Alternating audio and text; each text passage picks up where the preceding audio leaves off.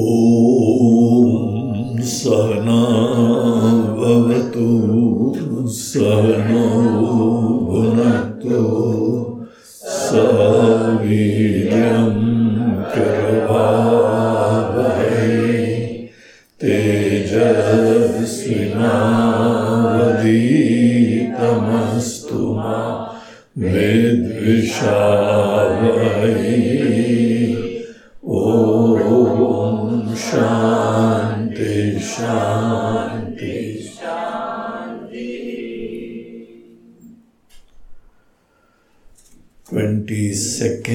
श्लोक से twenty six श्लोक तक बाईस से छब्बीस तक।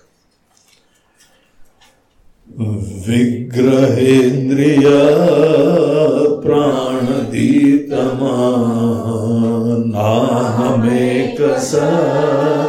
तज्जडं यस सत्त्वभासिका चित्तुपवेतरा सत्तया हि चेच्चित्तया ह्यहम् ईश जीवयो वेशदीभिदा सत्स्वभावतो वस्तु केवलम्। वेशहानता स्वात्मदर्शनम् ईशदर्शनम् स्वात्मरूपतः आत्मसंस्थिति स्वात्मदर्शनम् आत्मनिर्द्वयात्मनिष्ठता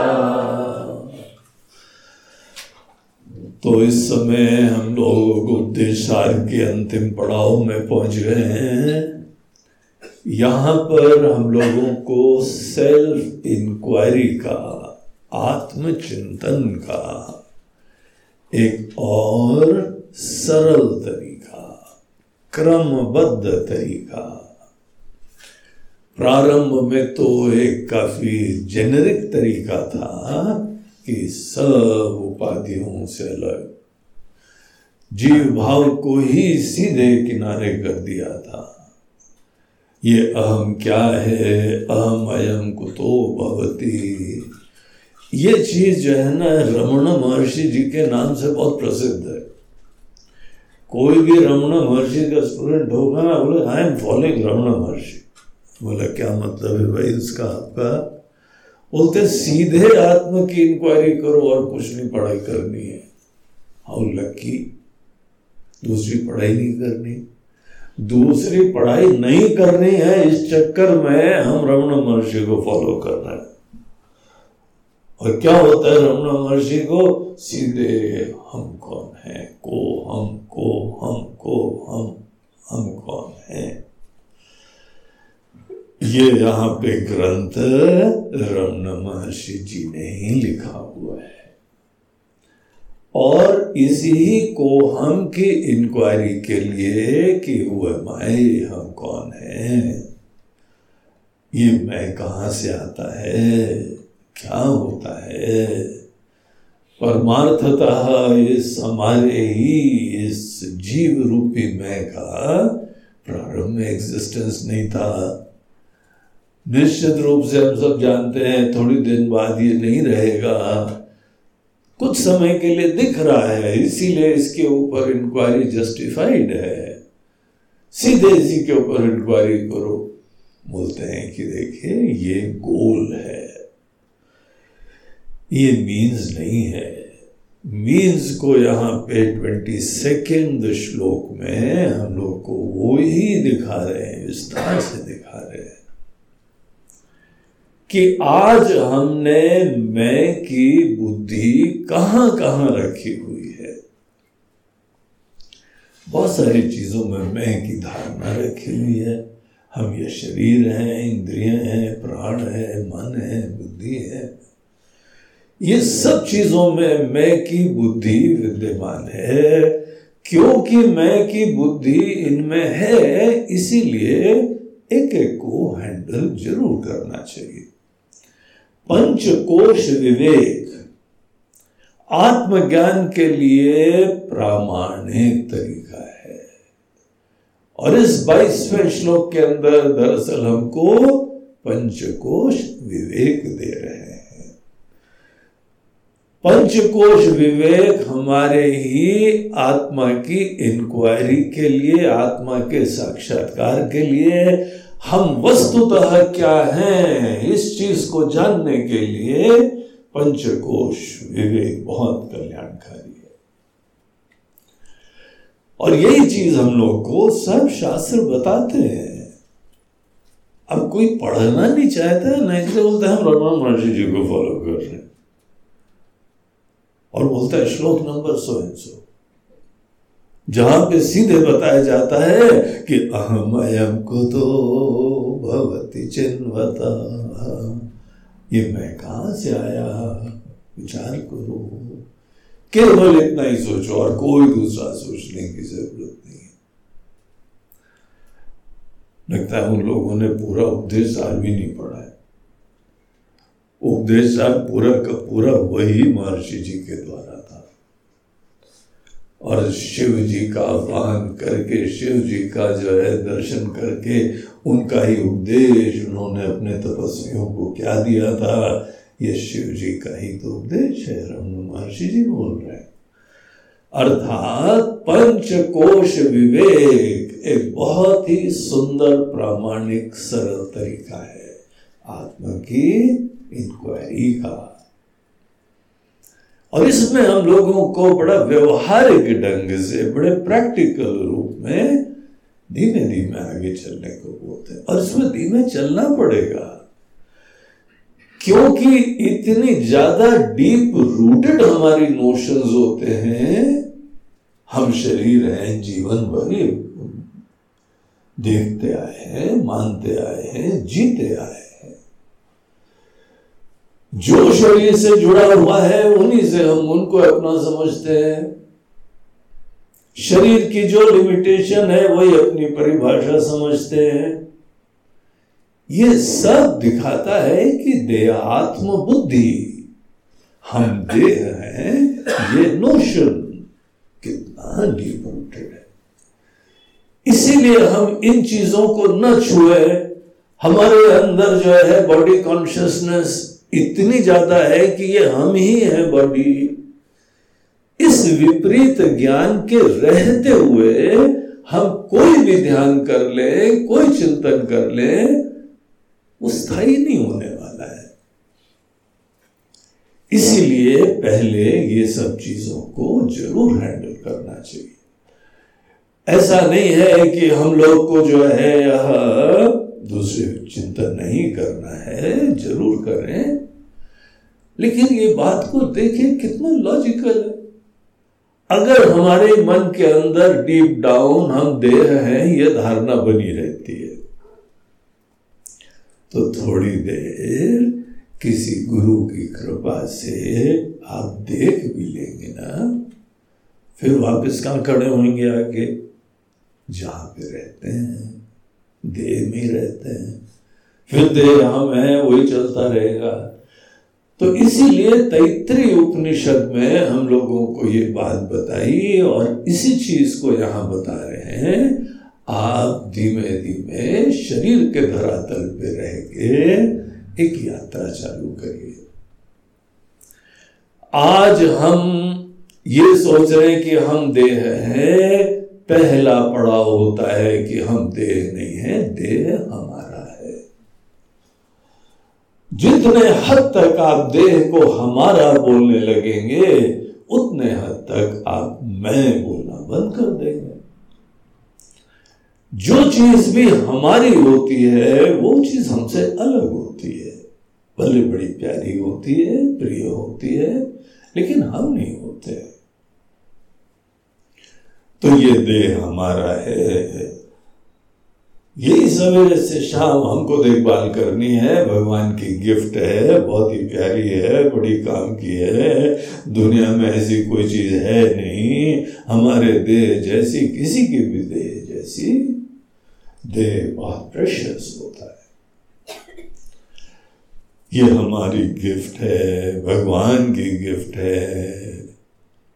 जब तुम्हारा जन्मदिन आए तो उस दिन ये नहीं बोलना है कि हमारा ही जन्म हुआ है, हमारा एग्जिस्टेंस चालू हुआ है। उस दिन हमको ये गिफ्ट मिली थी। हम अपनी बर्थडे में शरीर की प्राप्ति को सेलिब्रेट करते हैं, न कि अपने एग्जिस्टेंस का हम श्री गणेश सेलिब्रेट करते हैं। यहाँ पे हम लोग स्वामी लोग भी जन्मदिन पे जो है शिव जी की पूजा करते हैं। अभी रिसेंटली एक स्वामी जी का था जन्मदिन। स्वामी पूर्णा जी का।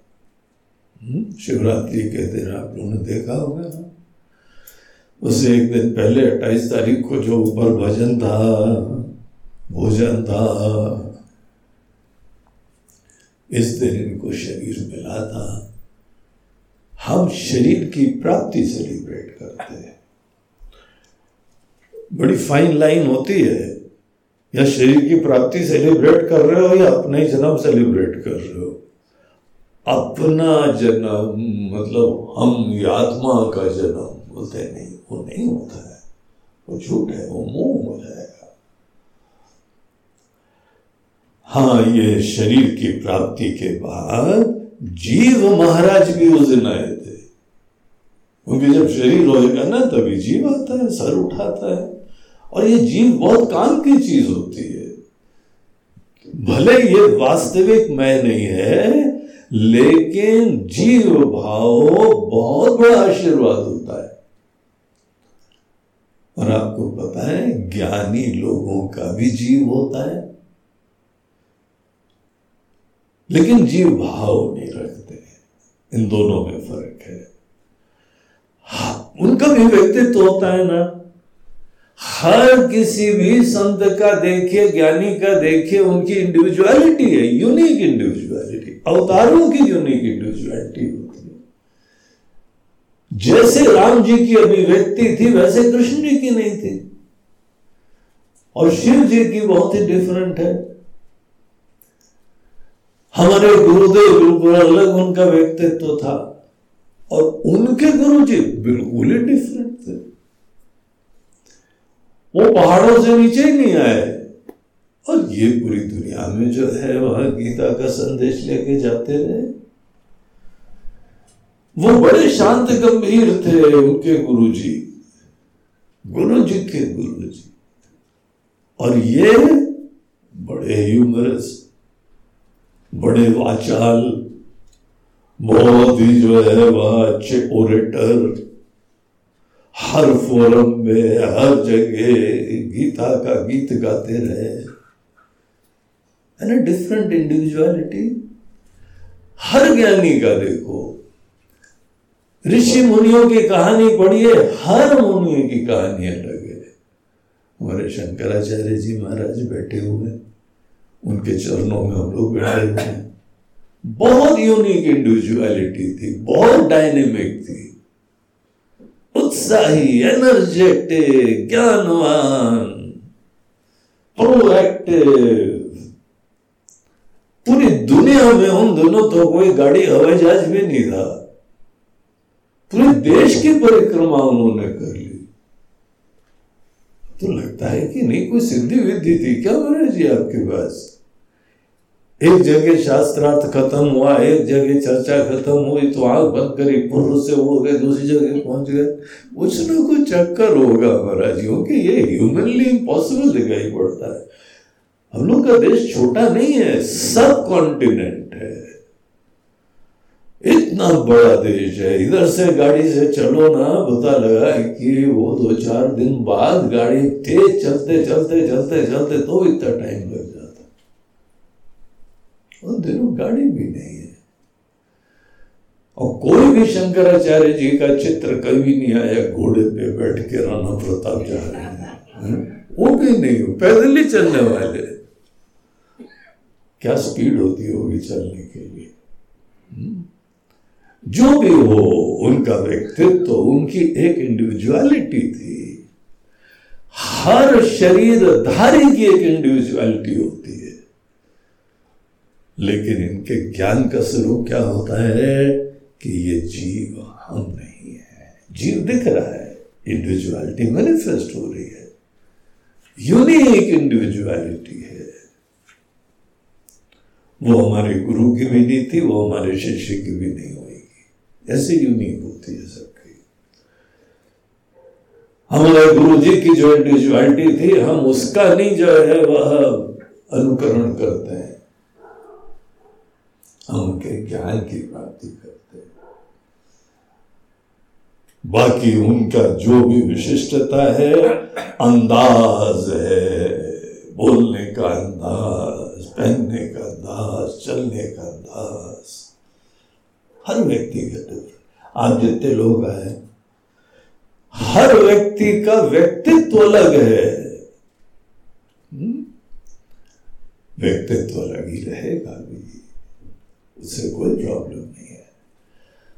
हमारे व्यक्तित्व के अलग होने से या बाहर किसी के होने से द्वैत नहीं होता है। आपको पता है अद्वैत की सिद्धि कैसे होती है? बाहर जो है वो मैटर नहीं करता है तो अद्वैत हो गया। आप शीशे के सामने खड़े हैं, आपका प्रतिबिंब मैटर नहीं करता है तो डुअलिटी खत्म। नॉन डुअल हो गया। दृष्टि का भाव परसेप्शन का भाव किसी रूप को न देखने से अद्वैत नहीं होता है। किसी चीज़ को भी देखो, लेकिन उसके होने ना होने से हमारे अस्तित्व पे कोई फ़र्क नहीं पड़ रहा है। ये निश्चय करने से अद्वैत हो। इसीलिए बाहर क्या रूप अभिव्यक्त होता है, वो उपाधि पर डिपेंड करता है। हमारे बचपन के संस्कारों पर डिपेंड करता है, हमारे लालन पोषण पर डिपेंड करता है, हमारी शिक्षा पर डिपेंड करता है, हमारे संस्कारों पर डिपेंड करता है। ये अनेकों फैक्टर्स हमारे इंडिविजुअलिटी को बनाते हैं, व्यक्तित्व को बनाते हैं। सबका व्यक्तित्व अलग लेकिन फ़र्क कहाँ पड़ता है कि हम विचार करते करते ये जान जाते हैं, एक व्यक्त चीज़ है और एक अव्यक्त आयाम है। वो जो अव्यक्त है, जो अधिष्ठान है, जो आधारभूत है, वो हमारे और आप में एक है। वो सबके साथ एक तो ये बाकी चीज़ें जो हैं, वो डिफरेंट बनी रहती हैं। हम शरीर को भी देखें, अपने इंद्रियों को देखें, प्राण को देखें, सब चीज़ों को देखें, इनके रहने से हमारी सत्ता बाधित नहीं होती आपका शरीर बचपन का था तो भी आप थे। आपका शरीर जवानी का हो गया तो भी आप थे। आपका शरीर बड़ा हो गया। पहले आपको बहन जी बुलाते थे, बोलते, आंटी। तो आंटी थोड़ी है। एक जगह जो है वो एक महिला बड़ी चिड़चिड़ी हो गई। आंटी मत बोलो हमको। बोला, आंटी हो तुम, देखो तो नहीं, आंटी मत बोलो। अब छोटे बच्चे आएँगे तो आंटी नहीं बोलेंगे, क्या बोलेंगे? दादी बोले, हैं? दादी तो बिल्कुल मत बोलो। तो हम जो है, शरीर चेंज होता रहता है। देखिए, ध्यान दो, शरीर छोटा था, बड़ा हुआ, बढ़ाने लगा। जो सत्ता है, जो हम है वो नहीं चेंज हो रहा है। आज जब आदमी सोच लेता है कि शरीर ही हम है तो शरीर बदलेगा तो आप भी बदल जाएँगे। शरीर कितने रूप लेता रहता है तो भी हमारी सत्ता नहीं खत्म होती है। तो यहाँ रमन महर्षि जी बोलते हैं, भगवान शंकर उनके माध्यम से बोलते हैं हम एक सत्य, हम वो एक सत्ता है एग्जिस्टेंस है। ये रूप, ये अभिव्यक्तियाँ,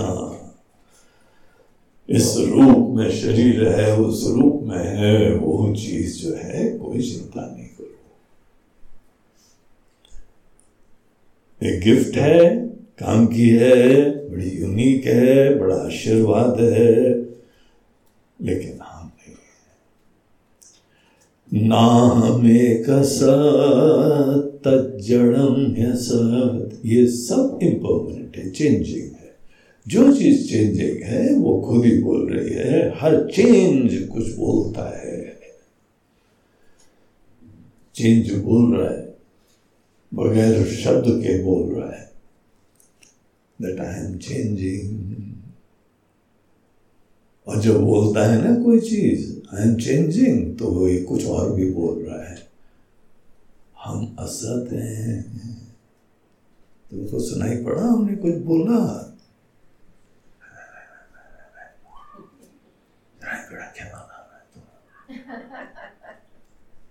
हर चेंज हर परिवर्तन बोल रहा है। हम चेंजिंग है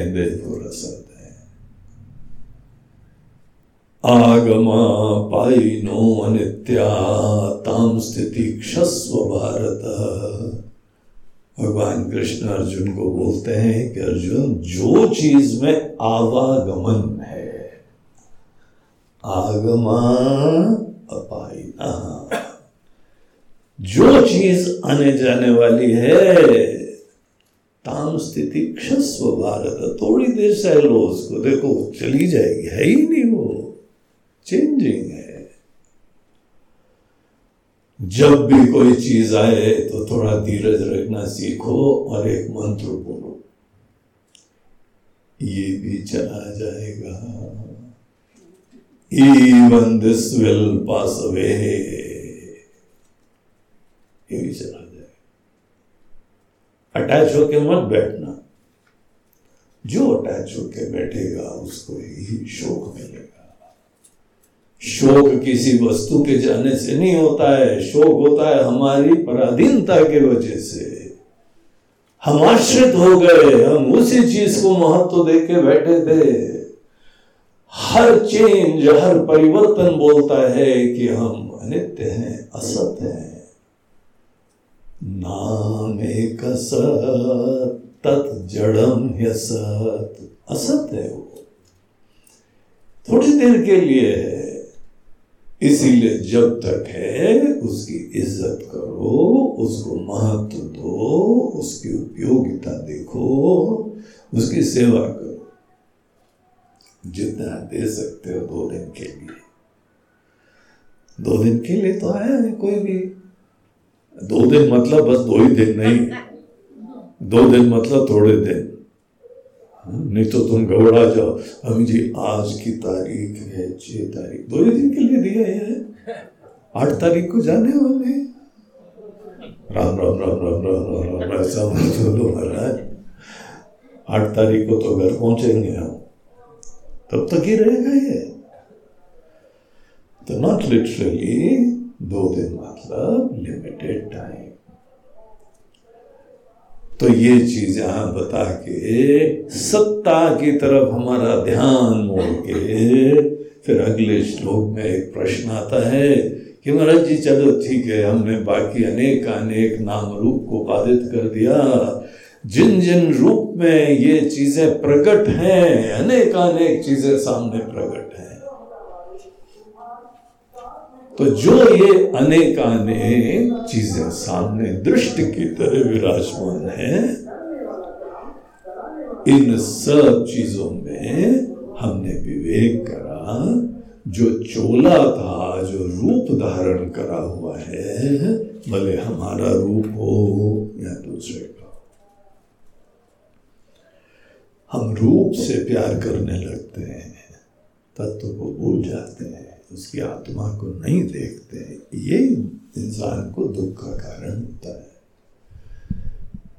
तो ये बोलते हैं कि आपने विवेक करा और विग्रह इंद्रिय प्राण धी तमा भले अपनाओ या दूसरे का हम्म? अपने शरीर आदि से मैं की बुद्धि वो छोड़ना इनको नहीं छोड़ना, इनका कोई प्रॉब्लम नहीं है। बहुत ही अच्छी चीज़ें हैं। लेकिन मैं, हम यही है तो उस दिन से डरने डरने लगोगे। छोटे हो जाओगे, पराधीन हो जाओगे, पीड़ाएँ चालू होंगी तो ये सीक्रेट है। इन चीज़ों को आशीर्वाद देखो, लेकिन अपने आप को वो एग्जिस्टेंस देखो, सत्ता देखो। आँख बंद करके भी हम हैं, ये कभी बाधित नहीं होता है। हम ये नहीं कह रहे कि आप सदैव सुखी हो। कई बार दुखी भी होंगे। मन है, कभी सुखी भी है, कभी दुखी है, कभी शांत है, कभी अशांत है। लेकिन ये सुखी मन और दुखी मन में आपको एक चीज़ देखनी है कि कुछ कॉमन है, जो कभी बाधित नहीं हो रहा है। और वो ये है कि सुखी है। सुख है, दुख है। दोनों को सत्ता अनुग्रहित करती है, तब सुख रूप से या दुख रूप से एक अनुभूति प्रकट होती है। एक एग्जिस्टेंस इनको ब्लेस करता है। एग्जिस्टेंस को भी तो देखो। किस रूप में आता है वो चीज़, वो भी एक व्यवहारिक सत्ता है। लेकिन दैट्स इम्पर्मानेंट वो आने जाने वाली है। सत्ता की तरफ़ अगर ध्यान जाएगा तो वो स्थायी होगी वो चेंजिंग नहीं होती तो इसलिए अहम एक सत हम वो सत्ता है। ये चीज़ यहाँ पे जैसे जैसे आप जानेंगे जो जो चीज़ें परिवर्तनशील हैं, उससे आपका मोह खत्म होता जाएगा। तो ठीक है महाराज, जब हमने ये करना चालू कर दिया, अब सब चीज़ें किनारे हो गई, एक सत मात्र है तो क्या ये सत ही आत्मा है कि आत्मा को कोई जानने के लिए और प्रकाश की ज़रूरत देखिए, जब हम लोग अज्ञान में होते हैं ना तो आत्मा को जानना पड़ता है। अज्ञान किसको बोलते हैं? अज्ञान बोलते हैं कि हम आत्मा को नहीं जानते हैं, आत्मा को जानना है। किसी चीज़ को भी जानने के लिए क्या होता है? हम उसके कॉन्शियस होते हैं। यहाँ सामने जो है, ये फूल है, आप फूल को जानते हैं, बड़ा यूनिक फूल है। हम कोई भी फनी नाम उसका दे दें कि ये फलाना जो है वो फूल है। अच्छा अच्छा जान गए जान गए मतलब क्या हुआ? आप इसके कॉन्शियस हो गए। इसका संज्ञान उत्पन्न हुआ। इसकी अवेयरनेस उत्पन्न हुई। जब भी हम किसी चीज़ को जानते हैं तो उस चीज़ की अवेयरनेस क्रिएट करते हैं। जी आत्मा को जब जानेंगे तो उस आत्मा को कौन प्रकाशित करेगा? हम अगर प्रकाशित किसी चीज़ को करेंगे तो वो हमसे अलग होगी और आत्मा का मतलब तो हम हैं। अपने आप को कौन से प्रकाश से हम प्रकाशित करें? थोड़ा सा ट्रिकी क्वेश्चन है। है ना? अपने आप को कैसे जाना जाता है? हमने सोचा, हमने अपने आप को जान लिया, फिर कोई गुरु जी आए, बोलते जो जो तुम जान रहे हो तो दृश्य है, वो तो जड़ है। जो जानने वाला है, वो तो आत्मा अलग चीज़ होती है, इसलिए जिसको जिसको तुमने जाना, वो तो अनात्मा हो गया। हम्म? एक शंकराचार्य जी का ग्रंथ है, उसका नाम है उपदेश शास्त्री। उपदेश शास्त्री में एक प्रसंग आता है कि एक आदमी आया, एक महाराज जी के पास उनके पास आके बोलता महाराज जी हम बहुत दुखी हैं। तो उन्होंने बोला अच्छा तुम दुख जान रहे हो? अरे, बहुत अच्छी तरीके से ऐसा भयंकर पीड़ा हो रही, दर्द हो रहा है, घुटन हो रही है, दर्द तो उन्होंने बोला, अगर तुम दुख जान रहे हो तो तुम दुखी नहीं हो। जाओ बेटा। बोला महाराज जी जाओ क्या? हम तो दुखी हैं। बोला क्योंकि तुम दुख जान रहे हो, इसलिए तुम दुखी नहीं हो। अब ये बात सबको थोड़ी समझ में आती है। क्योंकि तुम इसके दृष्टा हो, ये दृश्य है देखो ये तुमसे अलग हो गया है। अपने से अलग चीज़ को देख रहे हो, महत्व दे रहे हो अटैच हो रहे हो, और फिर बोल रहे हो दुखी है। दुख की अनुभूति में तुम किसी चीज़ को जान रहे हो, अपने से अलग चीज़ को जान रहे हो, दृश्य को जान रहे हो। ये सब्जेक्ट किसी ऑब्जेक्ट को प्रकाशित कर रहा है और उसको महत्व दे रहा है। तुम उसके वजह से दुखी हो क्या? हमारा जी अभी पत्नी रिसेंटली गई है। पत्नी देख रहे थे ना। तुम दुखी नहीं हो। उसका साथ चला गया, अच्छे व्यक्ति का साथ चला गया, कोई हमारा जीवन साथी है, उसका साथ चला गया। उसके साथ के दृष्टिकोण से एक अभाव हो गया है। लेकिन ये सोचो दृष्टा किसी दृश्य को देखने से दुखी होता है तो दुख उससे अलग है। जो अलग है, वही देखते हो।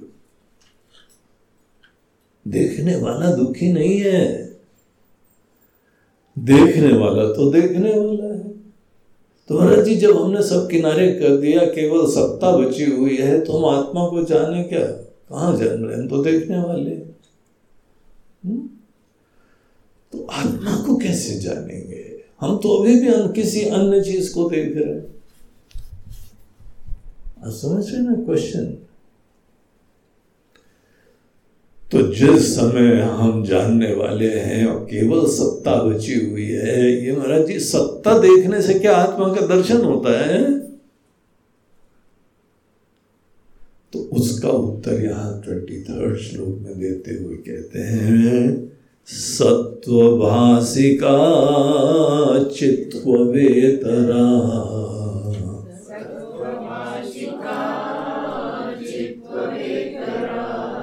सत्तया ही चे चित्तया है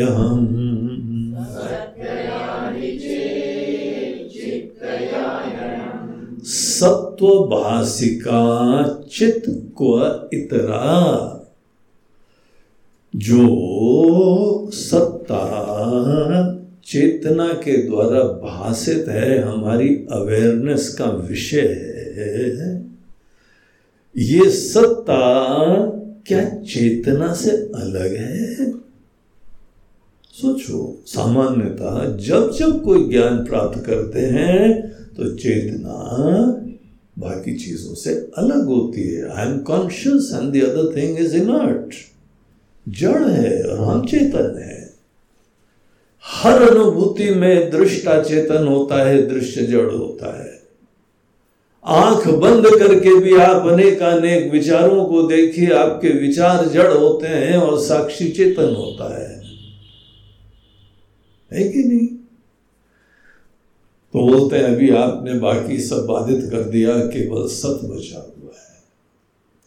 तो यहाँ पे ये प्रश्न उठाते हैं, सत्व भाषिका चित्त को इतरा, क्या कुछ अलग होता है? जब आप प्योर एग्जिस्टेंस तक पहुँचते हैं, केवल सत्ता। हम देखिए हर आदमी अपना कुछ ना कुछ परिचय रखता है ना। इस समय हम हैं कोई शिक्षक, हम गुरु जी हैं आप जो है, शिष्य हैं, पढ़ रहे हैं। हम जिस समय अपने माता पिता के सामने खड़े होंगे, हम उनकी संतान हैं। वो हमारे माता पिता है हम किसी और के सामने खड़े होंगे तो भाई हैं, किसी के सामने खड़े होंगे तो दादा हैं, कहीं चाचा हैं, कहीं नाना हैं, कहीं बाबा हैं, कहीं क्या क्या है? भिन्न भिन्न नाम है। और हमारे हर रोल दूसरे के द्वारा डिफाइंड होते हैं। किसके सामने खड़े हैं, उसके हिसाब से हमारे रोल होते हैं। हम अपने गुरु जी के सामने खड़े हो तो हम शिष्य हो गए। शिष्य के सामने खड़े हो तो गुरु जी हो गए। बोलते गुरु जी आप बड़े कंफ्यूजिंग है। कभी गुरु भी है, कभी शिष्य भी है। आप ओरिजिनली क्या है?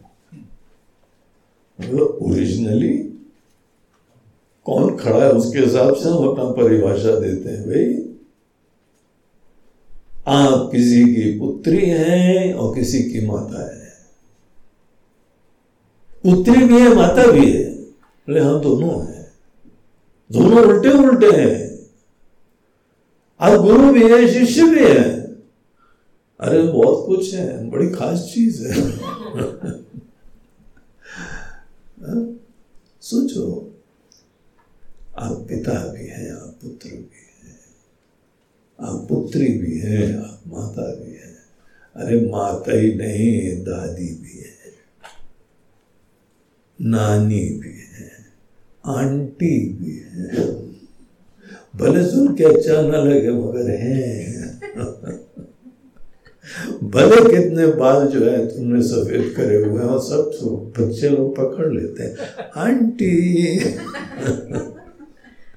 है है ना? किसके सामने खड़े होते हो, उससे नाम बदलते जाते लेकिन इन सब चीज़ों में कहीं पे गुरु है, कहीं शिष्य है, कहीं पुत्र है, कहीं पुत्री है, कहीं पिता है, कहीं माता है, ये सब रोलों में हर रोल आते जाते रहते हैं। लेकिन एक चीज़ नहीं जा रही है। हम हैं। हम सब रोज किनारे कर दें तो हमारे अंदर क्या अनुभूति होती है केवल एक ही अनुभूति होती है, हम हैं। ये नहीं बाधित होता है। और जब पुत्र बनते हैं तो गहराई में तो भी हैं। शिष्य बनते हैं तो भी हम अंदर हैं। गुरु बनते हैं तो वो भी हैं। देखिए, है, हमारा अस्तित्व वो निगेट नहीं होता है। हमारी अभिव्यक्तियाँ चेंज होती जाती है। और यहाँ पर हम लोगों को यही विवेक दिया जा रहा है कि एक गहराई में सत्ता है और उसके अनेक अभिव्यक्तियाँ हैं। अभिव्यक्तियाँ परिवर्तनशील है और हम अनजाने में अभिव्यक्तियों के साथ आइडेंटिफाई करते हैं।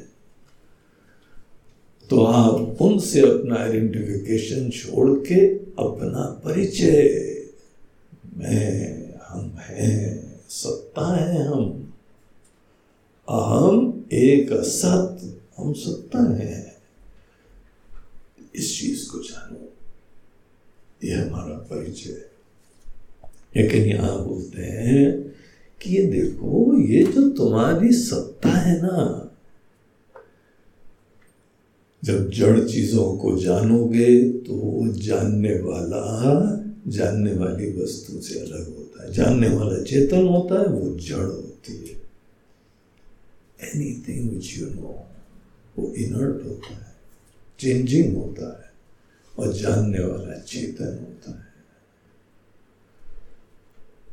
लेकिन जब आप यही चिंतन करते करते प्योर सत्ता तक पहुँचते हैं केवल है। कोई दूसरा रूप नहीं है, केवल सत्ता है। ऐसे लोगों से एक प्रश्न पूछा जाता है कि क्या सत्ता चेतना से अलग होती है? अपने आप से प्रश्न पूछो।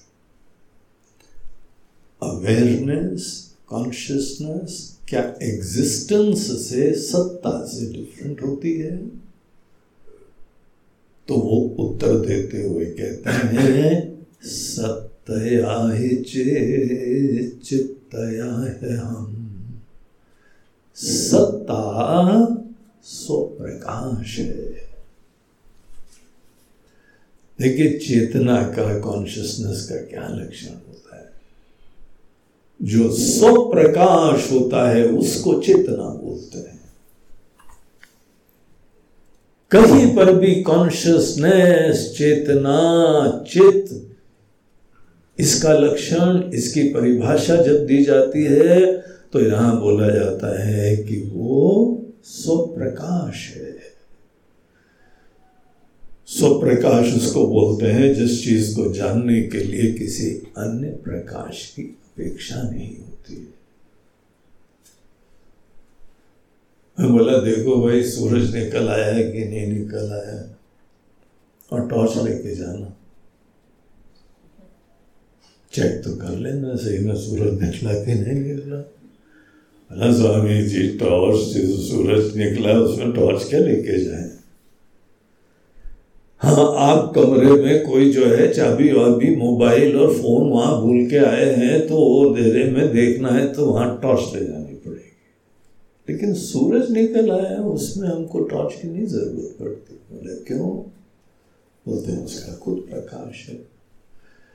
जो खुद प्रकाशवान होता है, उसको जानने के लिए किसी अन्य प्रकाश की ज़रूरत नहीं पड़ती है।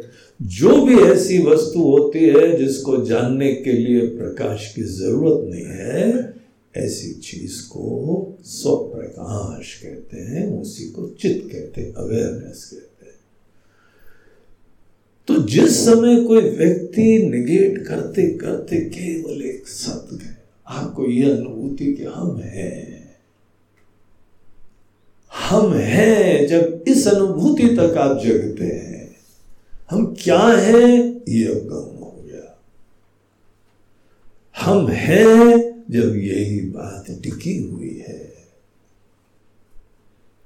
उस समय खड़े होके वहाँ पे आप ये सोचो, कोई चीज़ नहीं है ना। शरीर भी नहीं है, इंद्रिय भी नहीं है, मन भी नहीं है। मन का फ्लो नहीं चल रहा है, एक अवेयरनेस है, अंतकरण है। उस समय सत्ता कैसे रिवील हो रही है? हम हैं, ये हमारे ज्ञान का विषय कैसे बन रहा है? तो बोलते हैं कि सत्ता ही चेत, ये चेतना ही, ये सत्ता ही स्वप्रकाश है। किसी प्रकाश की ज़रूरत नहीं है। आपको कोई डाउट होता है क्या? हम इस समय भी मेडिटेशन कराएँ आपको? आँख बंद करिए और केवल इतना देखिए, हम हैं। इस एक्सपीरियंस को लाइए अपने मन में। हम हैं। क्या है? ये चेंजिंग है। कोई बात नहीं। परिस्थिति के ऊपर डिपेंड करता है। अब किसके सामने होते हैं, उसके हिसाब से रोल डिपेंड करते हैं। और सब चेंजिंग होते हैं। लेकिन हम हैं। ये एक कॉमन डिनोमिनेटर है, ये स्थायी सूत्र है, ये अधिष्ठान रूप है। और ये सत कौन सी लाइट में जान रहे हो? सूरज की लाइट आई, कि बल्ब की लाइट आई, कि आँख की लाइट आई, कोई बाहर की लाइट नहीं है। मन भी शांत है, कोई एक्टिव नहीं है सत्ता स्वतः रिवील हो। रही है सत्ता स्वतः रिवील होती है, तब कहा जाता है सत ही चित है। चित ही सत है। ऐसी सत्ता, चिन्मयी सत्ता। ये चिन्मयी सत्ता ही हम हैं। ये आपकी वास्तविक आइडेंटिटी है बाकी हमारी जो लौकिक आइडेंटिटीज हैं, वो टेम्प्रेरी है।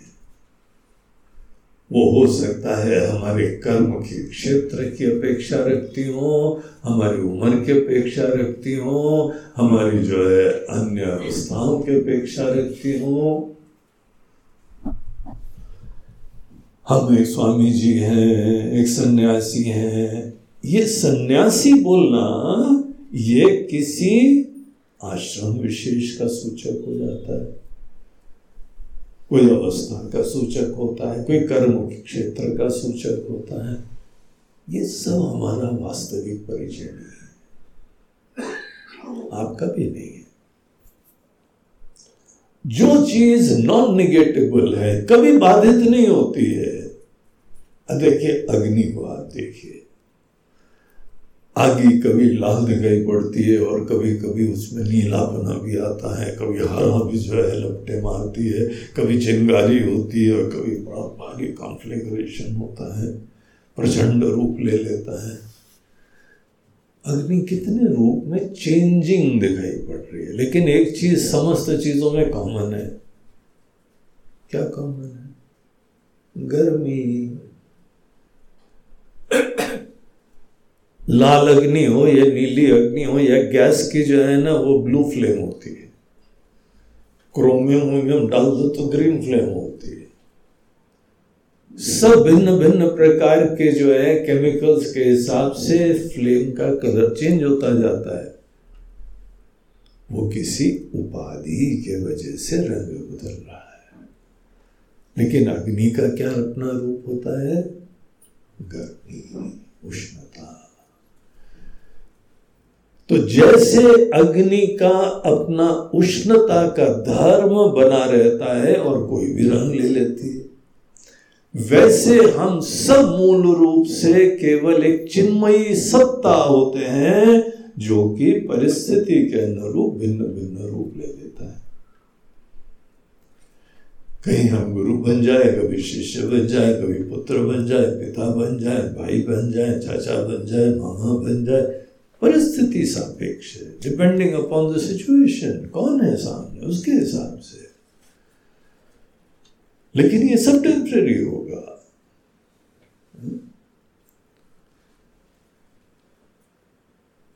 एक लड़का, एक आदमी जो है, वो वेदांत वेदांत पढ़ लिया, उसने थोड़ा प्रवचन सुना। और उसके उपरांत वो, उसका लड़का भी बैठा हुआ था वहाँ प्रवचन बोला, चलो बेटा, तुम भी सुनो। सुनो उसने। घर आया तो बच्चे ने कुछ जो है बदमाशी करी, नालायकी करी तो पिताजी ने डांट लगे बोला, यार, जरा तमीज से बात करो, शिष्टाचार रखो। हम्म? तुमको बात करने के भी शिष्टाचार भी नहीं है।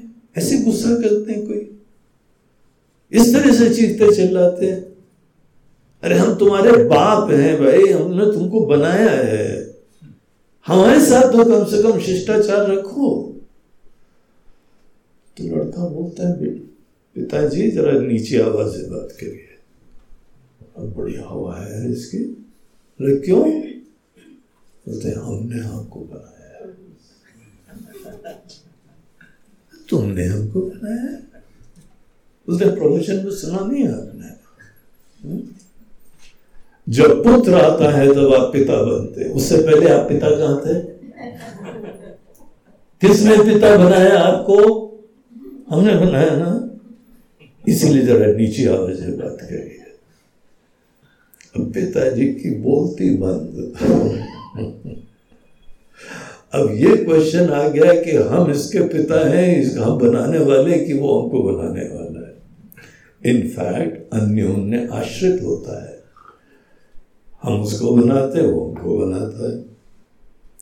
और दोनों बेवकूफ़ बनते हैं। वस्तुतः हम जो है केवल एक चिन्मयी सत्ता है। हम भी वही है, वो भी। ना वो जानता है, ना हम जान रहे हैं। अगर भी जान रहे तो कंफ्यूजन होता है। तो ये सत्ता ही चित है। चित ही सत है। अब इसी चीज़ को देखिए, और आगे बताते हुए कहते हैं, बोलते हैं, महाराज जी, आपने हमको ये सत्ता को इतना जल्दी ब्रह्म बना दिया। हम कहा और ईश्वर कहा, महाराज जी? आप हमको ब्रह्म बोल रहे हैं प्रॉमिस भाई, गॉड हमने दुनिया नहीं बनाई है। ये पहाड़ ये सूरज ये चाँद ये सितारे हमने नहीं बनाए। हैं आप कितना भी हमको बोल दीजिए तुम ब्रह्म हो तुम ब्रह्म हो। हमको सब ब्रह्म नहीं भ्रम दिखाई पड़ता। भ्रम ये सब भ्रम है ब्रह्म नहीं है। हम्म, तो ईश्वर राम कहा कहा राजा बोझ कहा गंगू तेली? हाँ?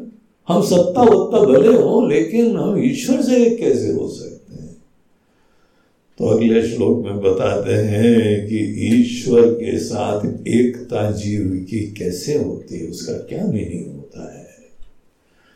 ईश जीवयो वेशधि भिदा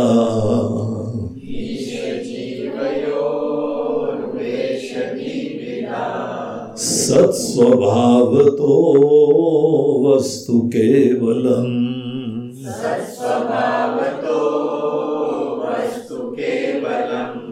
वेशानत स्वात्मदर्शनम।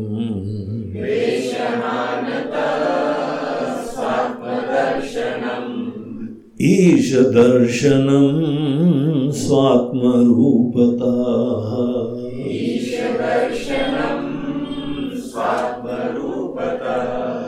बोलते हैं, देखो, ईश्वर का जो पॉइंट होता है ना, ये टॉपिक होता है, ये बहुत अच्छी तरह समझने योग्य होता है। हम ईश्वर की पूजा करते हैं, पूरी दुनिया के मालिक होते हैं, दुनिया को बनाने वाले होते हैं, ऐसे ईश्वर होते हैं। बगैर बनाने वाले, बगैर किसी कारण के कोई कार्य उत्पन्न होता है क्या? बगैर सृष्टा के कभी कोई सृष्टि उत्पन्न होती है क्या? एक छोटा घर बनाने के लिए नाक रगड़नी पड़ती है। बनाने वाला होता है तभी तो कोई चीज़ बनती है। यहाँ पूरी दुनिया, पूरा ब्रह्मांड, पूरा कॉस्मोस बना हुआ है। हम जानते हो या नहीं जानते हो, देखा हो या नहीं देखा हो। लेकिन कॉमन सेंस है कि कोई निश्चित रूप से इंटेलिजेंस है, जिसने बनाया है। ये तो ब्यूटिफुल कितना ऑर्डरली है। यही परमात्मा के ईश्वर के एग्जिस्टेंस का सबसे बड़ा प्रमाण है जगत। हमारा होना, इतने कॉम्प्लेक्स एंटिटी का होना, ईश्वर के एग्जिस्टेंस का प्रूफ है। हमारे नहीं, तुम्हारा भी। तुम्हारा होना, हमारा होना, दुनिया का होना एक क्रिएटर के एग्जिस्टेंस का प्रूफ है कि नहीं है? तो उसको ईश्वर बोलते हैं। और ऐसे ईश्वर जो सर्वज्ञ, सर्वशक्तिमान है, इतना ज्ञान है, इतनी शक्ति है। हमको तो सुन के पहली बार बड़ा शॉकिंग लगा। बोला, क्या भगवान एटम को भी जानते होंगे क्या? भगवान मॉलिक्यूल को भी जानते होंगे इलेक्ट्रॉन प्रोटॉन न्यूट्रॉन सब भगवान जानते होंगे क्या? मतलब बनाया किसने, बताओ। उन्होंने बनाया ना ऑब्वियसली जानते होंगे। जब जिसका क्रिएशन होता है, जो जिसको बनाने वाला होता है जानेगा नहीं क्या? मोबाइल जिसने बनाया है क्या? मोबाइल की इंट्रिकेसीज नहीं जानेगा।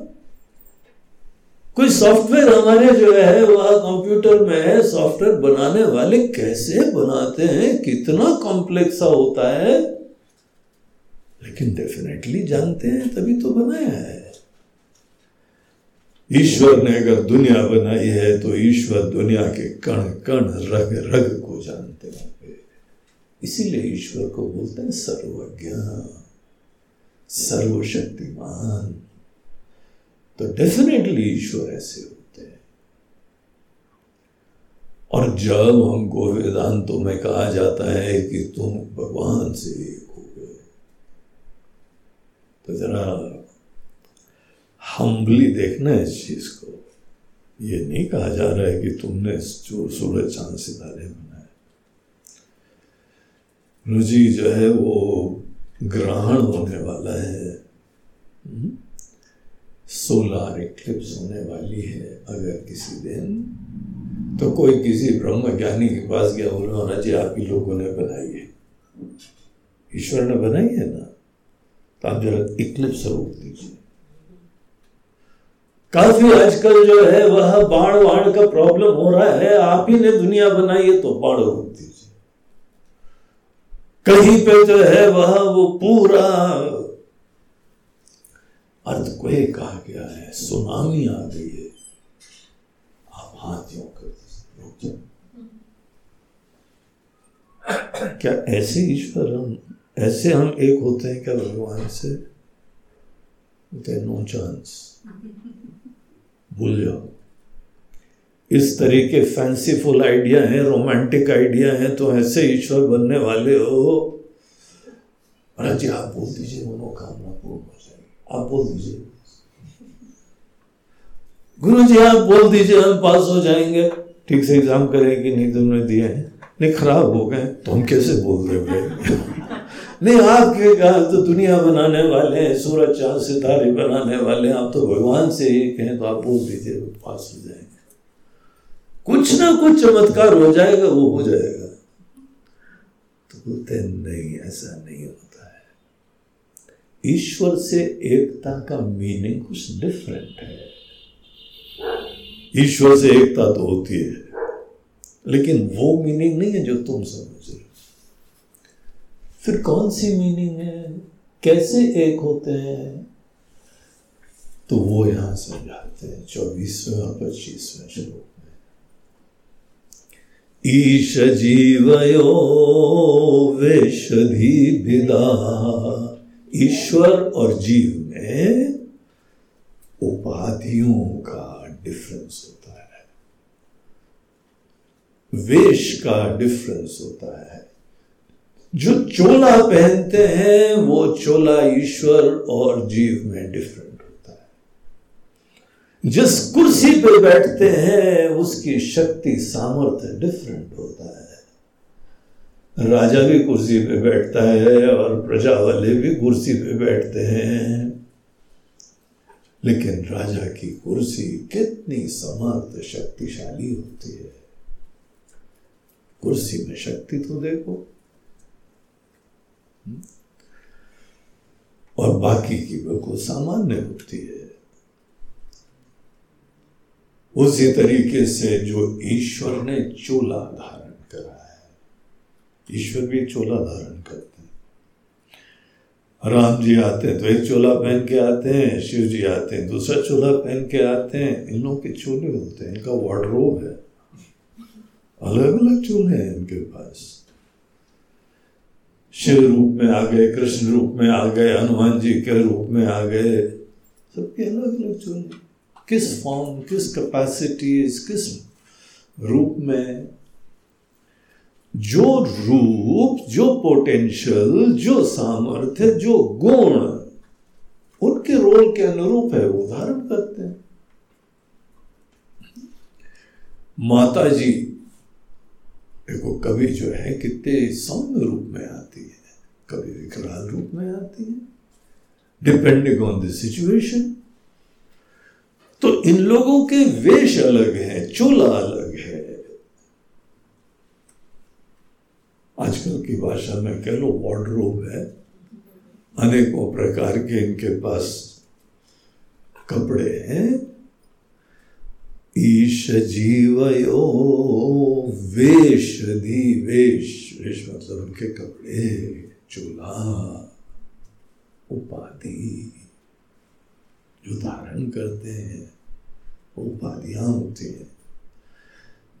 तो जो रूप धारण करते हैं, जो चोला धारण करते हैं, ईश्वर भी एक चोला धारण करके ईश्वर बनते हैं। जीव दूसरा चोला धारण करके जीव बनता है। ईश्वर और जीव दोनों एक विशेष प्रकार का चोला पहन के ईश्वरत्व और जीवत्व को प्राप्त होते हैं। कौन सा चोला पहनते हैं? एक पहनते हैं सर्वज्ञ, सर्वशक्तिमान, सर्व ऐश्वर्य संपन्न, सर्व गुण संपन्न। करुणामय, ईश्वर की ऐसी उपाधि है। Very very thoughtful intelligent powerful loving caring ऐसे ईश्वर होते हैं। और बहुत आर्टिस्टिक होते हैं। ये दुनिया को देख के तो अनेकों लोग कलाकार बन जाते हैं। ओरिजिनल आर्टिस्ट तो वही है। हा? कितनी क्रिएटिविटी है। अभी देखो अनेकों पक्षियों को। कैसे फुर्सत में डिज़ाइन बनाई है? हाँ? अभी हम उधर लास्ट हफ़्ता, दस दिन पहले ही हम वॉक करने लेक है, पास में गए थे तो एक डक दिखाई पड़ी। उसका नाम था गार्गिली। आँख के ऊपर ऐसी पट्टी इतनी बढ़िया डिज़ाइन थी, जैसे ब्रश लेके उसके आँख पेंट करी हुई है। पीछे यूँ सीधी सीधी लाइन लाइन हम तो बिल्कुल ही ऑस्ट्रक हो गए बोला, क्या डिज़ाइन बनाई है फुर्सत में? हम्म? एक एक चीज़। तो वो कई बार जो है ना, किसी एक्वेरियम में जाओ को मछलियाँ देखो क्या फुर्सत में बनाया? क्या दुनिया है पानी के अंदर? और अपना नाक नक्शा देखो। बड़ा यूनिक है। और कितना एक एक चीज़ काम का है। भगवान की आर्टिस्टिक कैपेसिटीज को देख के नमन करने की इच्छा होती प्रणाम करते नमो नमः, बार बार नमस्कार है प्रभु। जिसने भी बनाया, फूल देखो यहाँ पे। इंसान के मन देखो, इंसान की भावना देखो, इंसान की सुंदरता देखो, इंसान की विकृति देखो। क्या वैरायटी है इसमें ईश्वर की रचनाएँ हैं, कितनी अद्भुत है। तो ईश्वर का सामर्थ्य, ईश्वर की कैपेसिटीज उनके वेश को धारण करते हैं और ये सब आ जाता है। और जीव का जो वेश है, वो कैसा होता है? अल्पज्ञ अल्प शक्तिमान अल्प व्यापी अल्प मतलब थोड़ा थोड़ा थोड़ा। थोड़ा सा ज्ञान थोड़ी सी अक्ल थोड़ा सा सामर्थ्य। और जब थोड़ा थोड़ा होता है ना तो बड़ा डेंजरस होता है। एक कहावत ही है, नीम हकीम खतरे जान। जिसको थोड़ा थोड़ा ज्ञान है ना, उससे इलाज मत करवाना और तुम्ही को गिनी पिग बना के सब एक्सपेरिमेंट करता है। बाद बोला, हमने तो आई ट्राइड माई बेस्ट गए काम से। जीव को ये नहीं पता है कि हम कौन है। जीव को ये नहीं पता है हम आए कहाँ से जीव को ये नहीं पता है दुनिया कैसे बनी है। जीव को ये नहीं पता है सुख कैसे होता है। ये नहीं पता है दुख कैसे होता है। ये नहीं पता है कि कल क्या होने वाला है। कुछ भी तो नहीं ठीक से पता है। सभी अधूरा ज्ञान है। ये भी चोला होता है, ये भी उपाधि होती है। लिमिटेशंस की उपाधि होती है। तो ईश्वर का वेश कैसा है? सर्वज्ञ, सर्वशक्तिमान सर्व ईश्वर संपन्न, सर्वगुण संपन्न, करुणा निदान आदि आदि। ऐसी शक्ति है दुनिया में, देखो आँख खोल के। तुमको भी उन्होंने बनाया है। इतनी अद्भुत सुंदर मूर्ति बनाई है, दुनिया की चीज़ें बनाई है। और दूसरी तरफ़ से जीव छोटे मियाँ हाँ? ये छोटे मियाँ, वो बड़े मियाँ। अब ये छोटे मियाँ, बड़े मियाँ इन दोनों की एकता कोई बता रहा है? वो तो महान मियाँ। उनकी तो क्या कहने बोलते एकता होगी कैसे? शर्म करो, भगवान वंदना योग्य है, पूजा योग्य है, भजन योग्य है, स्तुति योग्य है। एकता कैसे होती है? बोलते हैं, जरा ध्यान से सुनना, हमने भी क्या बोला है? ईश्वर ने वो चोला पहना है, तुमने ये चोला पहना है। क्या मीनिंग है इसका? चोला पहनने से पहले हमारा ओरिजिनल रूप, नग्न रूप, जब चोला नहीं पहना था। कुछ ना कुछ था ना? जब इंसान का चोला, जब किसी जानवर का चोला या ईश्वर का चोला चोला जब नहीं पहना था तो कुछ हम लोग थे ओरिजिनल रूप था। फिर चोला पहन लिया। और चोला पहनते ही उनका साफा आ गया, उनका मोर मुकुट आ गया और अनेकों मालाएँ आ गई, अनेकों ऐश्वर्य आ गए और साथ साथ उसके कुर्सी भी आ गई, वो पूरा कोहिनूर वाला जो है ना थ्रोन आ गया, सब आ गया। ऐसा जो है ये उपाधि के साथ सब प्राप्त हुआ। अभी चारों तरफ़ यूपी यूपी में इलेक्शन चल रहा है ना, सब कुर्सी की प्राप्ति के लिए एड़ी छोटी का बल लगा रहे। क्योंकि जहाँ मिला, उसके साथ और क्या क्या मिलता है कुर्सी के साथ? तो ईश्वर की जो उपाधि है, जो चोला पहना उन्होंने। जब चोला नहीं पहना था ना तो उनको ईश्वर नहीं कहते थे। और तुमने भी ये छोटा सा चोला नहीं पहना था तो तुमको जीव भी नहीं कहते तुम्हारी एक ओरिजिनल अवस्था है और एक चोला पहनने के बाद है। चोला पहनने के बाद जीव और ईश्वर बहुत ही डिफरेंट होते हैं। एक राजा बोझ है और एक अंगूतेली है। छोटा सा बेचारा, गरीब इंसान। अज्ञान के अंदर भटक रहा, ठोकरे खा रहा है। तो यहाँ पे भगवान शंकर बता रहे हैं, ईश जीवयो वेशदी भेदा ईश्वर और जीव में भेद जरा गहराई से देखो टेक्निकली देखो,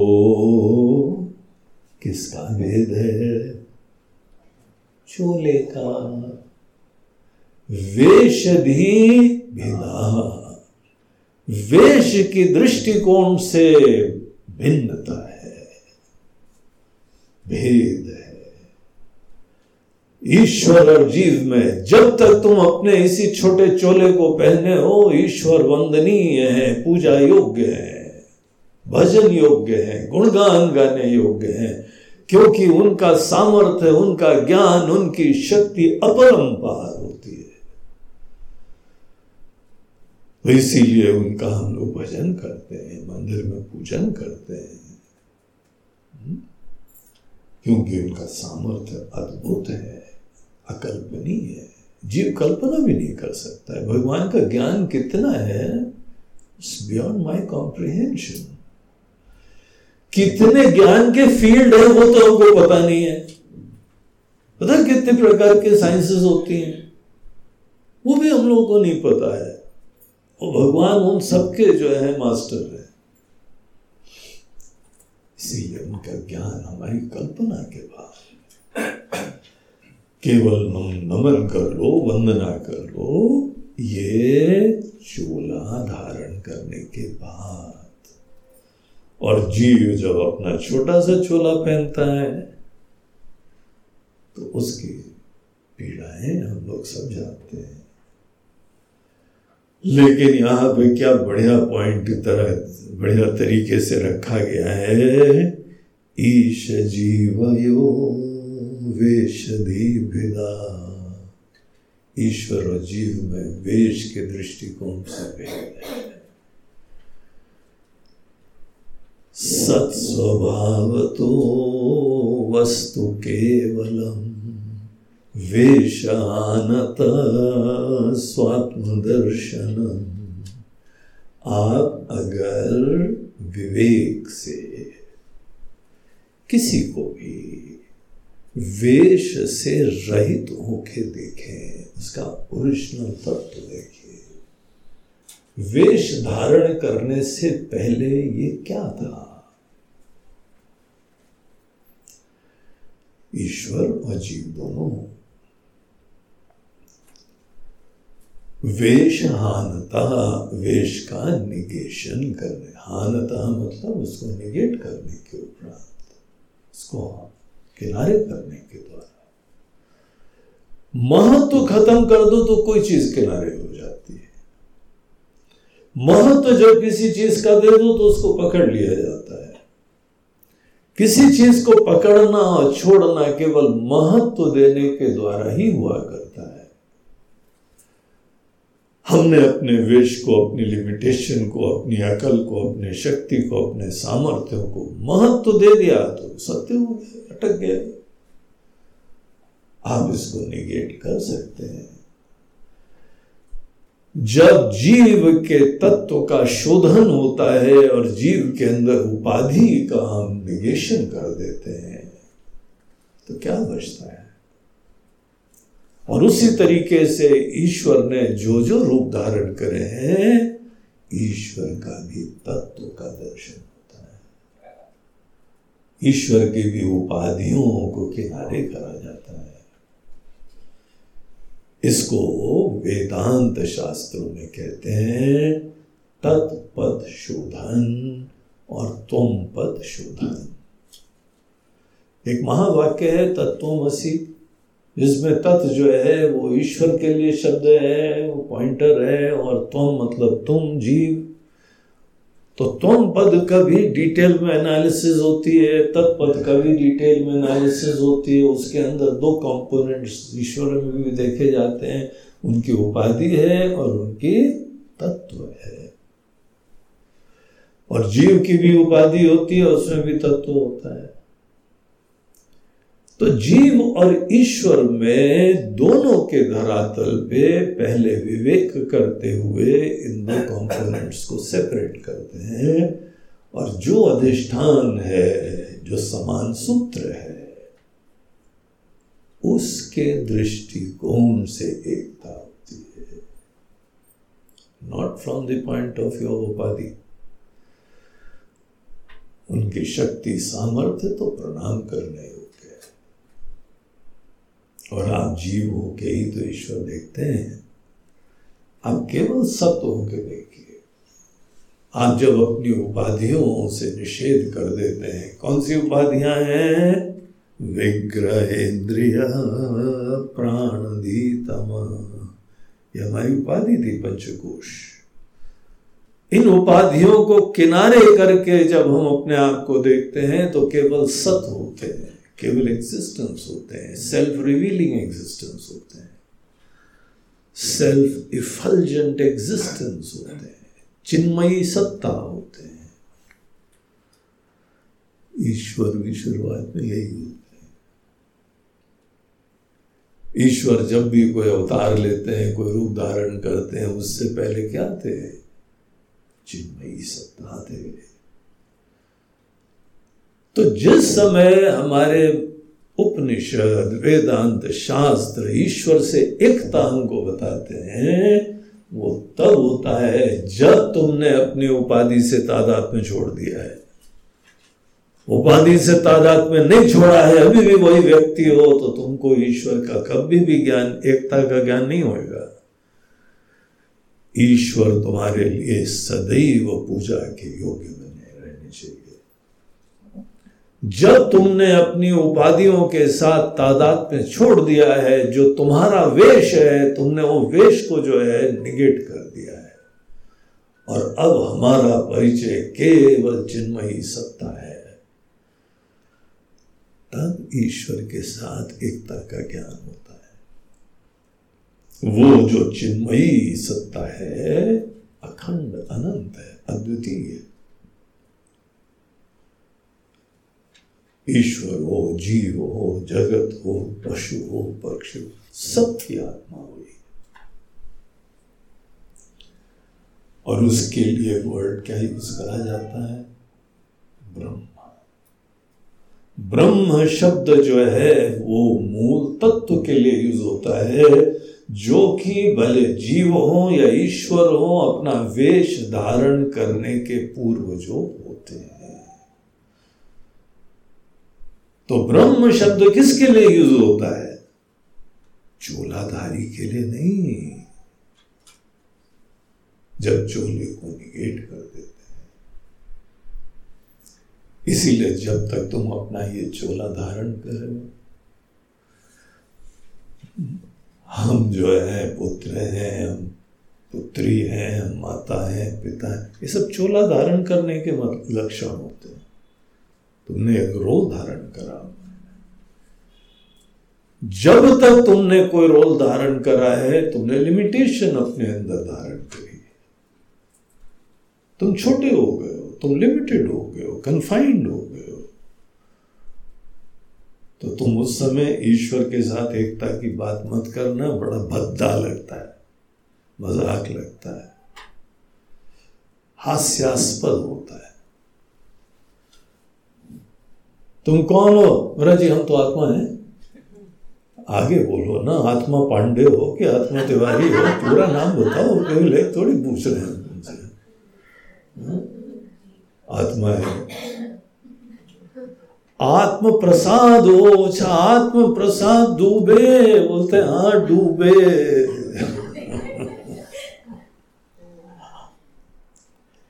एक आदमी जो है, वह अपने इलाज कराने के लिए डॉक्टर के पास जा रहा था। डॉक्टर का नाम था पी के डूबे।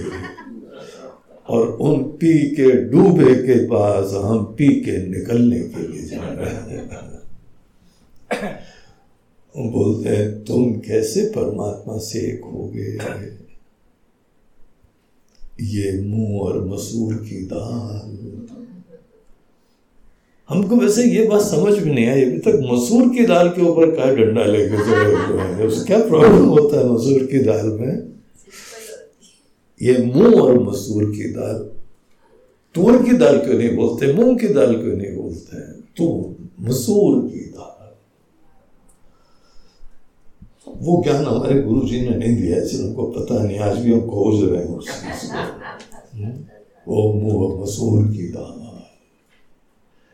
एनी anyway, वो टॉपिक पे ज़्यादा नहीं करेंगे नहीं तो रिसर्च उस पर चालू हो जाएगी।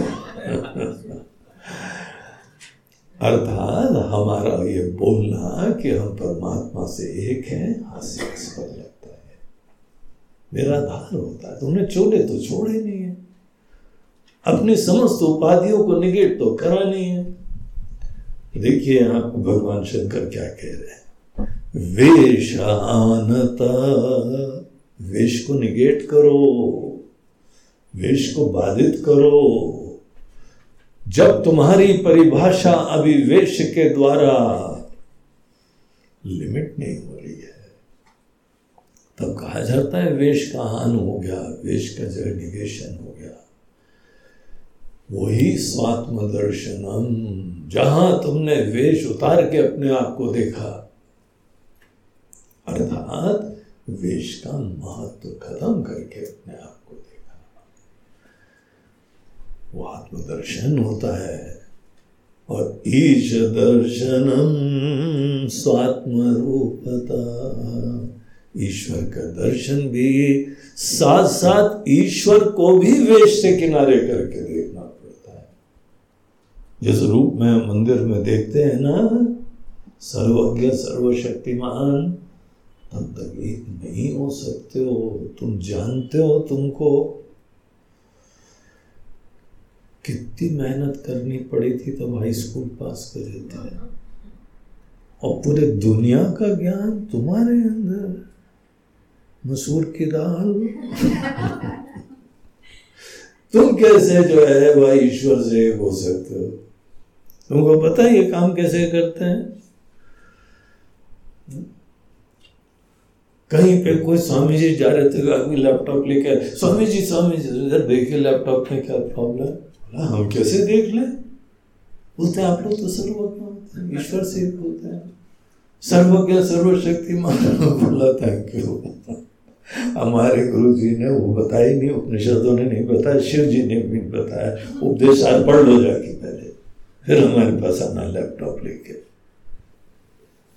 लैपटॉप खराब हो गया। सर्वज्ञ है सर्वज्ञ। सर्वज्ञ ऐसे थोड़ी होते हैं। ईश्वर की उपाधि से फ्री उनको भी करते हैं, जीव की उपाधि से। बहुत ही फाइन ऑपरेशन होता है। बड़ा हाईटेक सर्जरी होती है ये। जीव को उसके वेश से अलग करना, ईश्वर को उनके वेश से अलग करना, तब जाके जो कॉमन डिनोमिनेटर है, अधिष्ठान है, दिखाई पड़ता है। इतना जल्दी थोड़ी बोलते हैं कि हम ब्रह्म हैं। तो उस समय वेशानता स्वात्म दर्शनम ईश दर्शनम स्वात्म रूपता ईश्वर का दर्शन मैं की तरीके से होता है। और यहाँ पे बोलते हैं, तुम मैं को ठीक से जान जाओ। वही आत्मा में निष्ठा भी होती है। Abidance in the self is clarity of knowledge of self जितनी क्लैरिटी होगी इस विषय की तुम आत्मा में टिके रहोगे। क्लैरिटी नहीं होगी तो बदलता हुआ मौसम भी तुम्हारे ज्ञान को किनारे कर दे ये बात यहाँ आगे दिखाते हैं। आत्म संस्थिति स्वात्म दर्शनम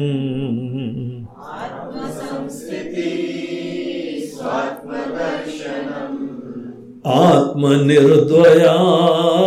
आत्मनिष्ठता।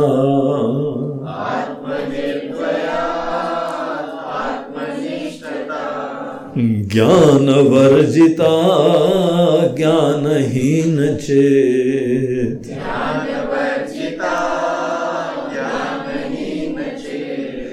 ज्ञानमस्ति किं ज्ञातुमन्तरम्?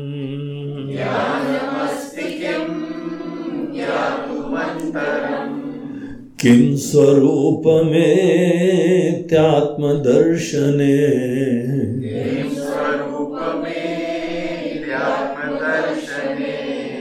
अव्यया भवा पूर्णचित्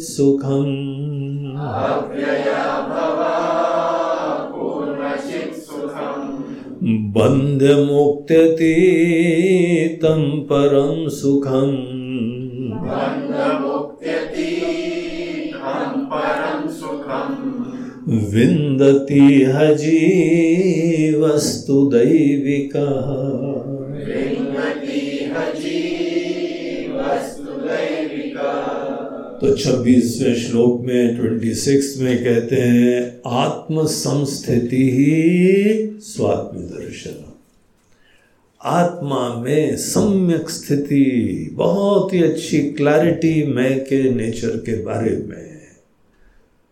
और ये उपाधि से अपने आप को डिसोशिएट करने के बाद है अगर उपाधि के साथ जुड़े हुए हो तो आत्मदर्शन नहीं हो पाता है। तब तक नहीं हो सकता है। इसी के लिए अनेकों लोग ज्ञान, त्याग भिन्न भिन्न प्रकार की चीज़ों का आश्रय लेते हैं। तो सब उपाधियों से फ्री होके जो चिन्मयी तत्व, सत्ता होती है अधिष्ठान के तरीके से उस तरह से मैं को देखते हैं, उसी दृष्टिकोण से ईश्वर से एकता भी होती है। तो जब किसी की आत्मा के बारे में बहुत क्लैरिटी हो जाती है, अनेकों क्वेश्चंस आते हैं, आने चाहिए, नहीं आते हैं तो हम लोग को आचार्य लोग शास्त्र दिखाते हैं। कैसे तुमको विचार करना चाहिए? तो इसमें जब तुम्हारी सम्यक स्थिति हो जाती है, उसको बोलते हैं समस्थिति।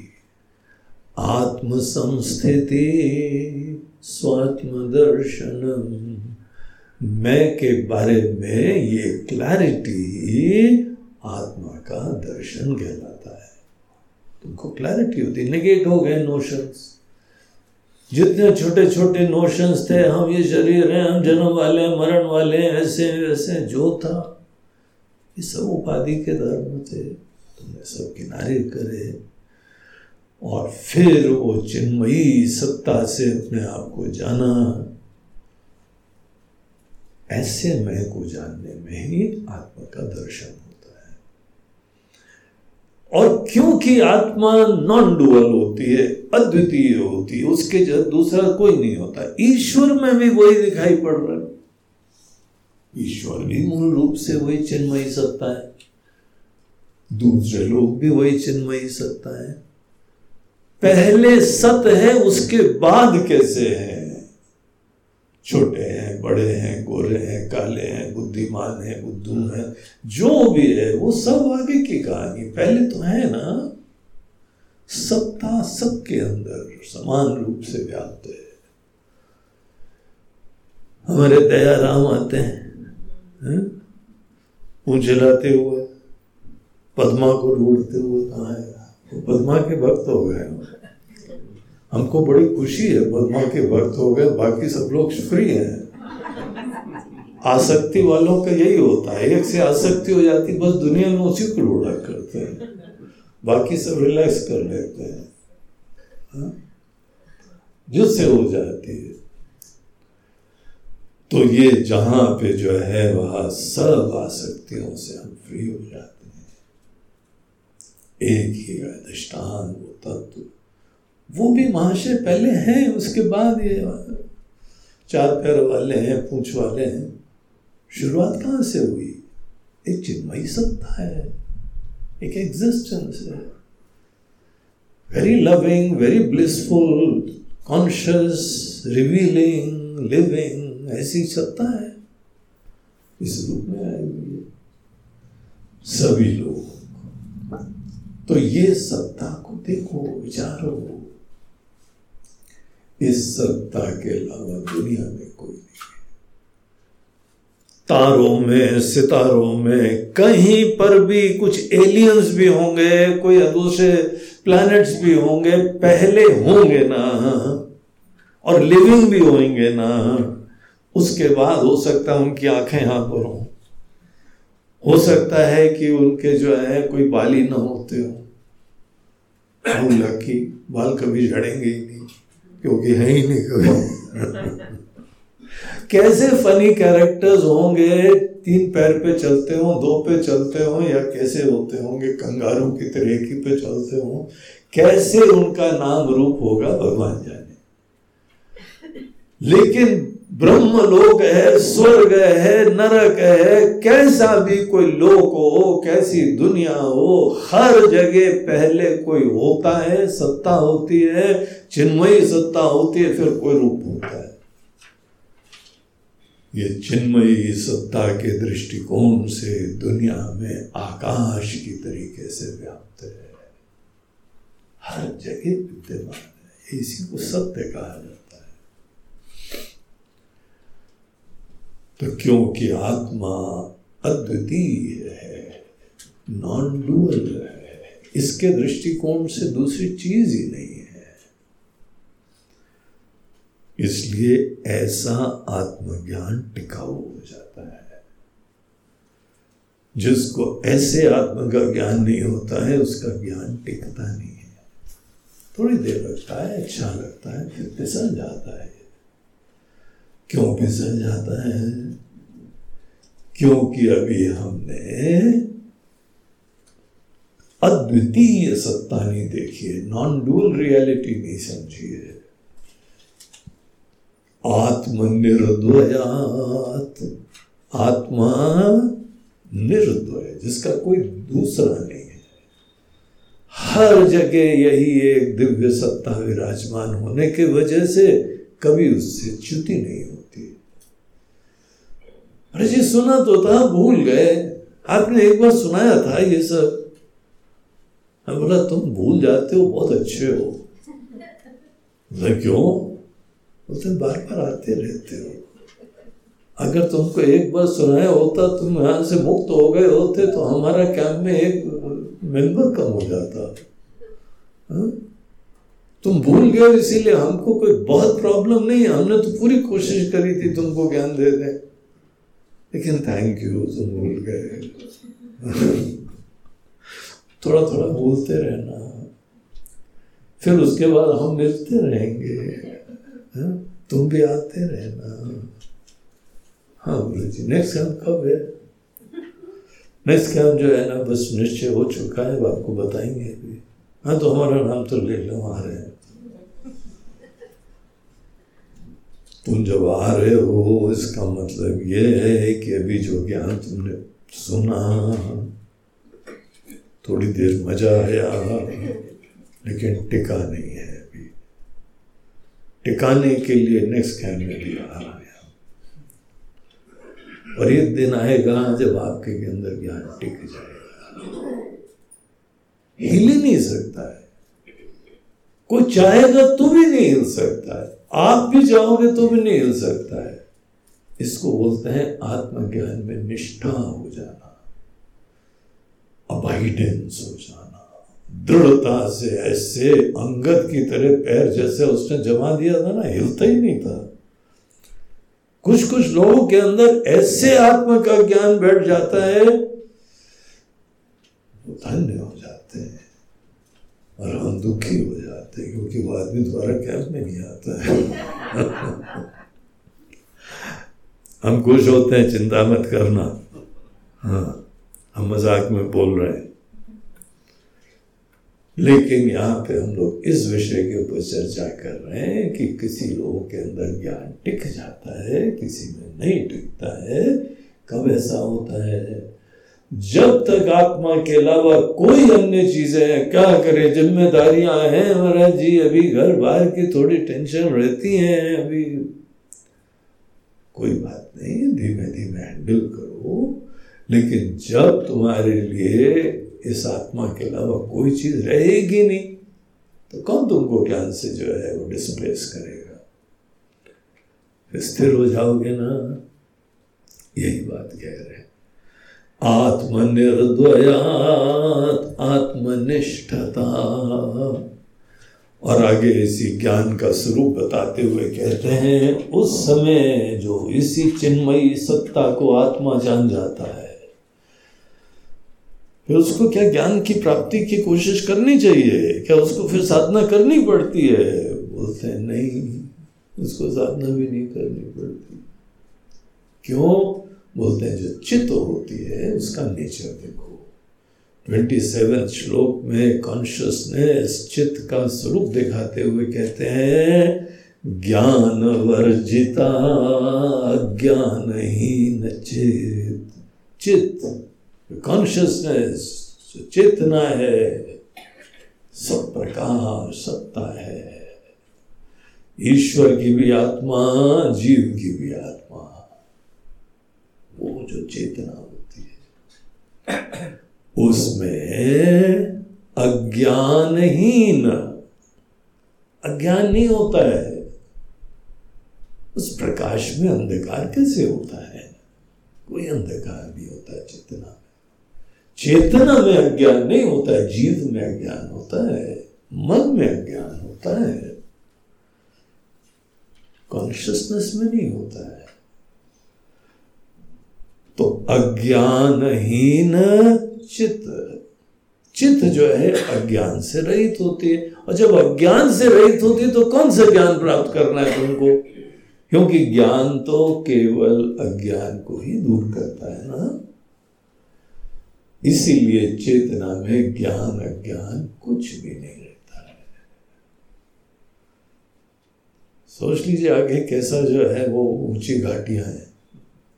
हाँ? कैसी हाइट्स हैं, कैसी सुंदर जो है, वादियाँ हैं। न ज्ञान न ज्ञान, कुछ नहीं है इन हिमालय की चोटियों पे। ज्ञान वर्जिता, ज्ञान ही चेत ज्ञान मस्ति किम ज्ञात मंत्रम जब उस तत्व को जान लिया। ज्ञान मस्ति किम कौन से ज्ञान ज्ञान प्राप्त करना है? ऐसे ज्ञानियों को अब कुछ जानने के लिए शेष नहीं बचता है। इसीलिए आत्मा का ज्ञान आदमी को प्राप्त करने का गोल रहना चाहिए। आदमी अंदर रिलैक्स हो जाता है, फिर सब साधनाएँ ही सिद्ध हो गई हैं और उसमें कैसा आनंद होता है, वो यहाँ ट्वेंटी एट श्लोक में दिखाया है।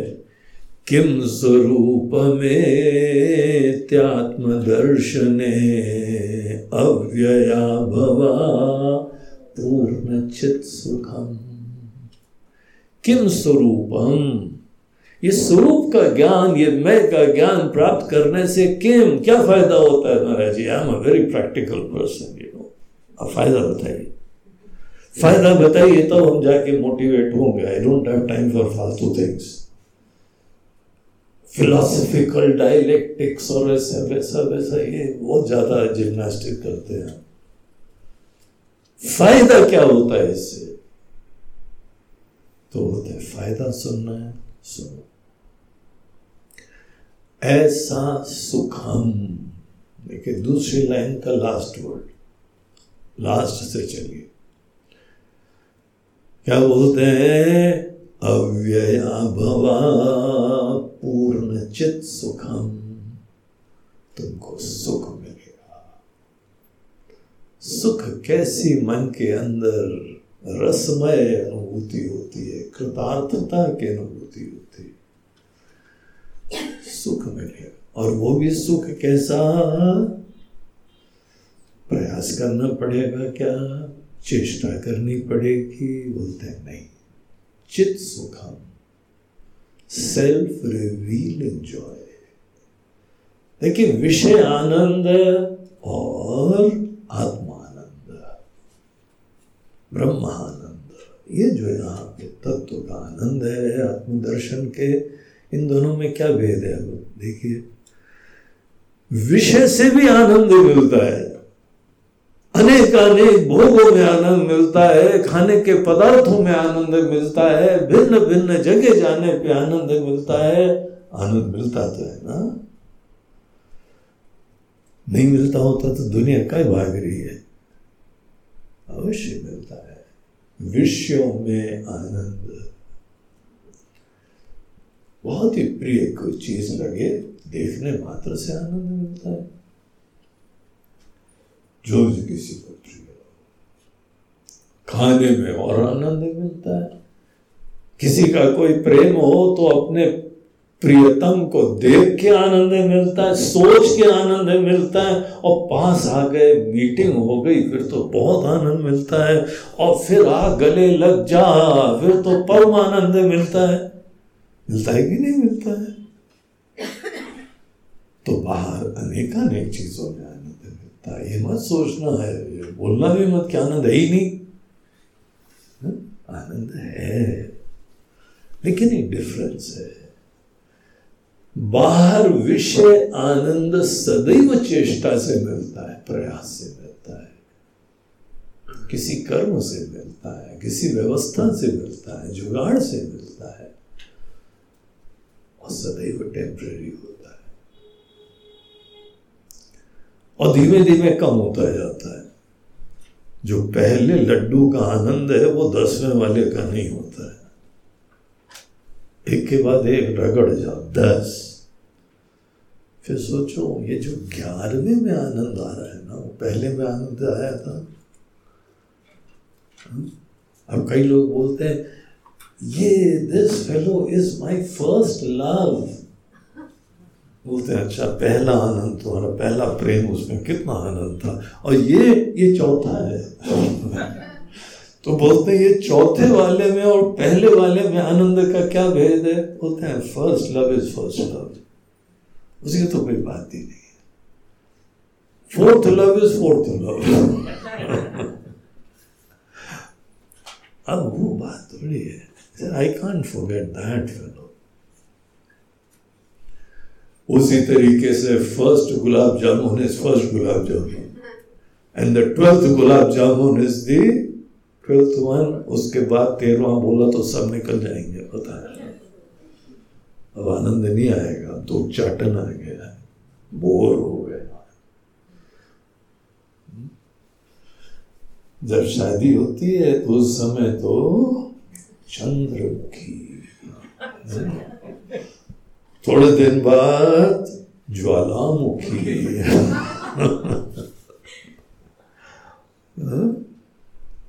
और कौन कौन से होते हैं? सूर्यमुखी। अच्छा। एनीवे anyway, आप लोग उसमें काफ़ी पारंगत दिखाई पड़ते हैं। तो जो पहले आनंद होता है वो बाद में नहीं होता। लेकिन आत्मानंद में, ये ईश्वर आनंद में क्या होता है? प्रयास से आनंद नहीं मिलता है। एफर्टलेसली मन को भरा रहता है। उसको डिस्टिंक्ट बनाने के लिए कहा जाता है चित सुखम। चिदानंद। चिदानंद मतलब वो आनंद है जो अपने आप बगैर प्रयास के मन को बना रहता है। चित सुखम, और ये भी नहीं है कि ये चित सुखम जो है छोटा मोटा होता है। आपूर्णम असमन्तात पूर्णम, बहुत इन्फिनिट होता है कंप्लीट होता है। कोई जगह नहीं बचती मन के अंदर, कोई गुंजाइश नहीं अंदर। उसको बोलते हैं आपूर्णम। ये शिव जी बता रहे और उसके बारे में एक और लक्षण देते हैं, अभवा, जिसमें आवागमन नहीं होता है। एक बार ये मिल जाए, मन को भरा रहेगा। इसमें भव रोग के प्रॉब्लम नहीं है। अभवा, जिसमें जन्म मरण नहीं होता है। ये सुख में है। और अव्यय अव्यय मतलब जिसमें कोई विकार नहीं होते हैं, उतार चढ़ाव नहीं होते हैं। विकार रहित, जन्म मरण रहित infinite fulfilling effortless hey mister practical, हम बड़े प्रैक्टिकल आदमी हैं, फ़ायदा बताइए। ये देखिए, सुनिए फ़ायदा। ये फ़ायदा है। कोई दुकान मिलता है, ऐसा आनंद नाक रगड़ रहे हो एक क्षण के आनंद के लिए। पल भर के लिए। पल भर के लिए। क्या है, कोई गाना ऐसा ना, कुछ पल भर हाँ वो तो सब जानते जानते वही वही वही वाला। पल भर के लिए क्या प्यार कर लीजिए? प्यार कर लो, जरा लंबा करो पल भर के लिए करो। अरे वो इतना तड़प रहा है, बोलता है पल भर के लिए तो कोई करे तो कोई कर ही नहीं रहा है। और यहाँ भगवान शंकर बोल रहे हैं, अरे ट्राई करो यार, ऐसी चीज़ के लिए थोड़ी मेहनत करो, है, थोड़ा सा सूक्ष्म विचार करना पड़ता है। लेकिन जिसको ये खजाना मिल जाए, क्या मस्त हो जाता है, धन्य हो जाता है, कभी जीवन में आनंद का इशू ही नहीं होगा। किम स्वरूप त्यात्म दर्शने अव्यया भवा पूर्ण चित सुखम। ऐसा सुख मिलता है आत्मा के ज्ञान जब तक ये नहीं मिले कैंप को छोड़ना नहीं आते रहना। ऐसा लड्डू मिलने वाला है। अब तुम चाहो तो भी मिल जाए, और नहीं मिल रहा तो अगली बार शायद मिल जाए। तब तक साधना, तब तक सत्संग, तब तक भजन, तब तक ध्यान, तब तक अध्ययन, इंसान को करते रहना चाहिए। और यहाँ पर आगे इसी सुख के बारे में एक और शब्द बताते हैं। बंद मुक्ति तम परम सुखम।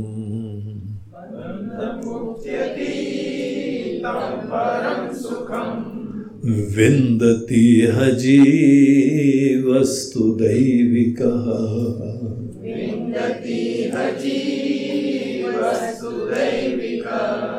अहमपेतकं निज विभानकम्।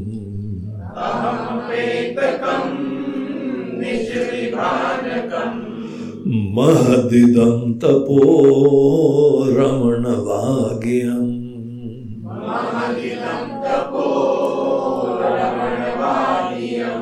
ये जो सुख है, जो ये परम सुख है हृदय को भरा रहे इन्फिनिट कृतार्थ कर देने वाला। कोई आवागमन नहीं होता है। ये कविता नहीं है, ये रियलिटी है। यह हर इंसान के पास पोटेंशियल है और आप तलाशी उसी चीज़ को रहे हो। हम सब लोग उसी के लिए आए यहाँ पे बस गलत दुकान में घुस गए, बस। शॉपिंग के लिए आए तो थे, लेकिन गलत दुकान में घुस गए। इसीलिए हमारी शॉपिंग खत्म ही नहीं हो रही है। तो ये परम सुखम तो भगवान शंकर बोल रहे हैं कि ये जो आत्मा के ज्ञान का परम सुख होता है, ये तो हम ये कह सकते हैं कि ये बंधन ये मुक्त हो गए क्या? बोलते नहीं कह सकते। तो क्या इसका मतलब बंधन में है क्या? बोलते ये भी नहीं कह सकते। तो क्या कहें? परम सुख को। देखो जरा, ध्यान दो बंधन और मुक्ति शब्द के ऊपर। पहले अज्ञान वशात हमारे अंदर बंधन होता है। जिसके अंदर बंधन होता है, उसको मुक्त करना होता है। ये आदमी बीमार है। जब तक बीमार है, तब तक दवाई चाहिए। और जिस समय यहाँ अब स्वस्थ हो गया, एक समय तो बोलता है कि हाँ पहले बीमार थे, अब स्वस्थ हो गए। आज क्या हाल है? अब हमको कोई बीमारी नहीं है। स्वस्थता बीमारी की अपेक्षा होती है। उसकी याद में, उसके रिलेशन में रिलेटिव वर्ड यहाँ पे कोई बंधन ही नहीं है। उसने आत्मा को ऐसे जाना है कि जो पूर्ण चित सुखम, परिपूर्ण आनंद है, उसको कोई बंधन है क्या? और ऐसी आत्मा को कोई मुक्ति प्राप्त करनी है? आत्मा मुक्त नहीं हुई है। हम आत्मा को जानते नहीं थे, अब आत्मा को जान अगर आत्मा मुक्त होती है ना, जो भी मुक्त होगा, वो तुम्हारा बीमार हो सकता है। हम कोई मुक्त नहीं हुए हम सदैव मुक्त थे, हमको पता नहीं था। इसीलिए उपनिषदों में बोलते हैं, आत्मा नित्य मुक्त स्वभाव है। नित्य मुक्त इज़ एवर फ्री आपको फ्री करना नहीं है। अगर एफर्ट से आप फ्री करोगे तो क्या गारंटी है फिर से बंधन न चले जाओ? बड़ी मेहनत से, बड़े नाग रगड़ के थोड़ी देर फ्री हो गए, बड़े पूर्ण हो गए। वो तो खाने के बाद हर बार होते ही होते हो। डकार भी निकलती तो पूर्ण हो गया। थोड़ा एक और ले लो, नहीं पता हो गया वो पूर्णता कितनी देर तक रहती है? शाम के खाने तक। फिर शाम को जो है हाँ क्या बना है? क्या खाए आज शाम को? तो बाकी पूर्णता अगर टेम्परेरी होती है ना तो फिर आ जाती है। आत्मा की मुक्ति, उसको नहीं बोलते हैं कि हमको मुक्त तो होना होता है। हमको डिस्कवर करना पड़ता है ऐसी आत्मा जो नित्य मुक्त होती है। एवर इसलिए यहाँ पे शिव जी बोलते हैं, बंध मुक्ति अतीतम। बंधन और मुक्ति से अतीत, बंधन और मुक्ति से परे ये परम सुख होता है। ऐसा नहीं है कि हम मुक्त हो गए हैं। हम मुक्त नहीं हुए, हम सदैव मुक्त थे। वो तो एक कल्पित जीव है। एक इंडिविजुअलिटी जो इमेजिनरी थी, वो अपने आप को सोच रही थी कि हम जो है उनसे अलग हैं। वो निगेट हो जाती है। तो ऐसा यह, जो परम सुख होता है, आत्मज्ञान का परम सुख होता है। कौन प्राप्त करता है? शिव जी बोल रहे हैं विंदती वस्तु दैविक ये वो जीव यात्रा करता है। फाइनली जीव नहीं रहता है। लेकिन ये यात्रा वो प्रारंभ करता है, जो दैविक जीव। दैविक जीव जो दैवी गुणों से युक्त जीव होता है। कौन से दैवी गुण होते हैं? मन के अंदर प्यार है, भक्ति है, सुंदरता है, सेवा है। यही सब साधना में हमको इनिशियली बताया गया था। जो अनेकों साधनाएँ जो अच्छी अच्छी पूजा, जप, ध्यान सेंसिटिविटी संवेदनाएँ, ये सब अनेक अनेक चीज़ें थी। वो क्या था? हमको दैवी जीव बनाने की कोशिशें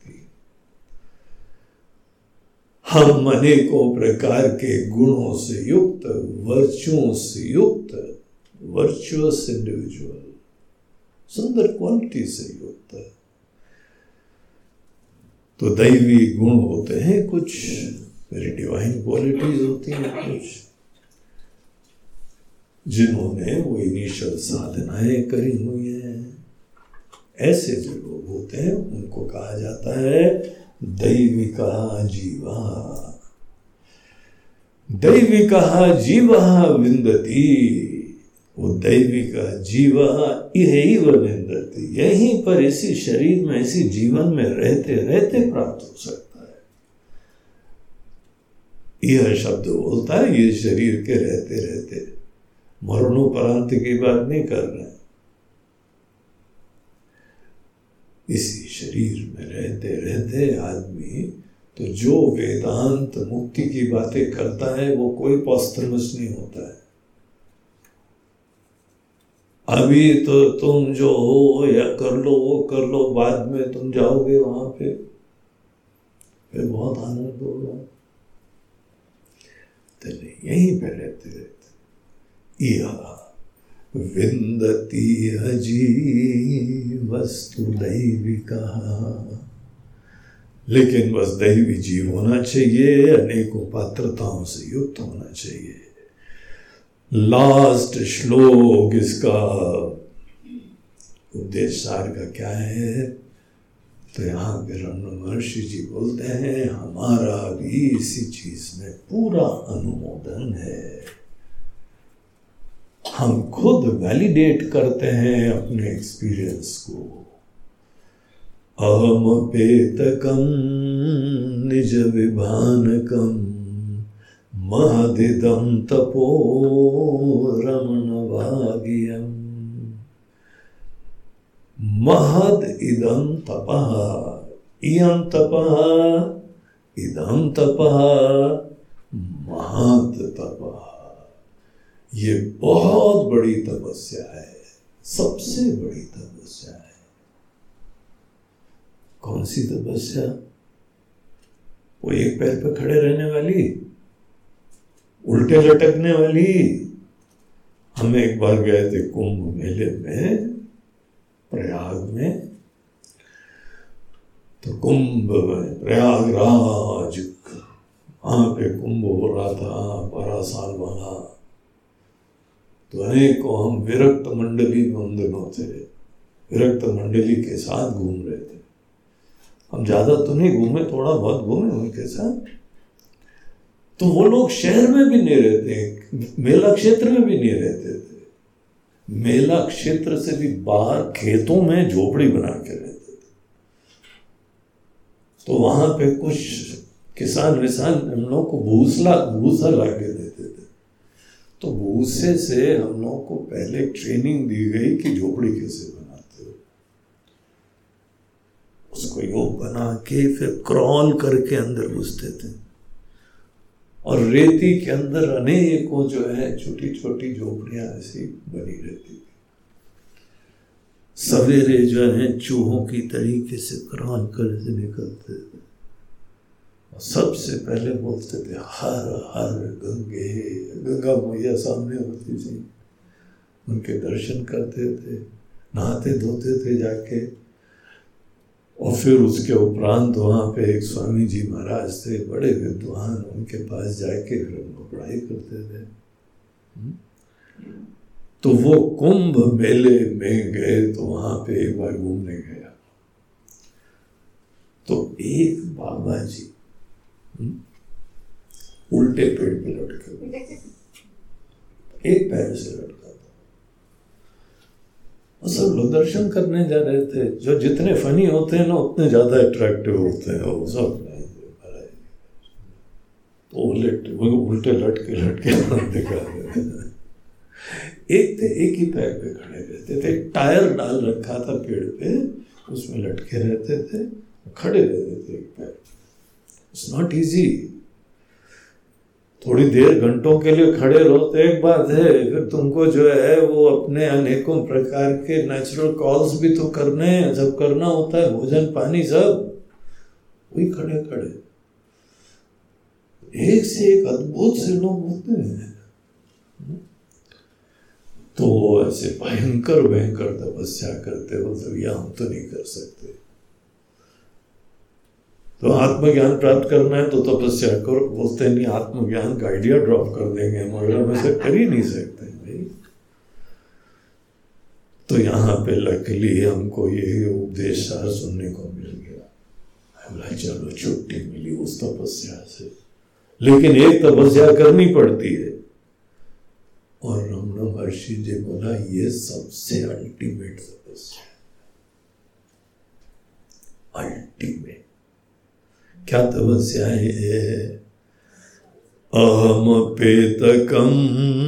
निज विभानकम अहम अपेतकम। जो व्यक्ति अपने ही अंदर ईगो को हैंडल करके निगेट कर सके, उसको बोलते हैं, अहम अपेतकम। ईगो को निगेट करने वाले ईगो को समझो। समझ से निगेट होती है। ये ऐसी भयंकर चीज़ है जो हमको पीड़ित करती है, दूसरों को भी पीड़ित करती है। जिसको बड़ा गुस्सा आता है, उसका ईगो बड़ा स्ट्रांग है। जिसको सदैव टेंशन रहता है, उसका ईगो बड़ा स्ट्रांग है। जिसके वजह से चारों तरफ़ सब दुखी रहते हैं, उसका ईगो बड़ा स्ट्रांग है। और वो आदमी पहले खुद दुखी होता है, फिर दूसरों को दुखी करता है। तो कितना तांडव बढ़ता है। बड़ी बड़ी लड़ाइयाँ होती हैं, किसी न किसी के ईगो के वजह से। जितनी वर्ल्ड वॉर्स हुई, किसी न किसी के ईगो के वजह से।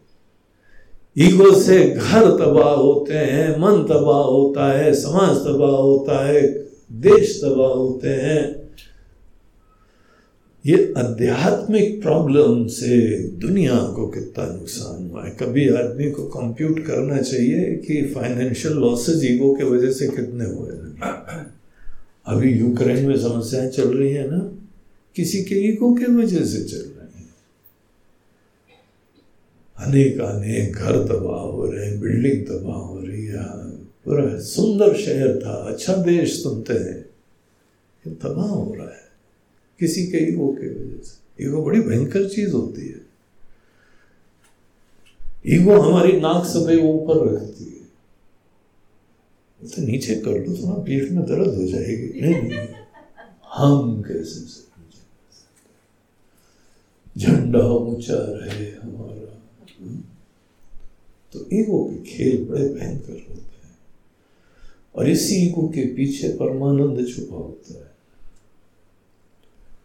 तो यहाँ रमना महर्षि जी लास्ट श्लोक में बोल रहे हैं अहम पेतकम जो अपने ही ईगो को हैंडल कर ले अपने लिए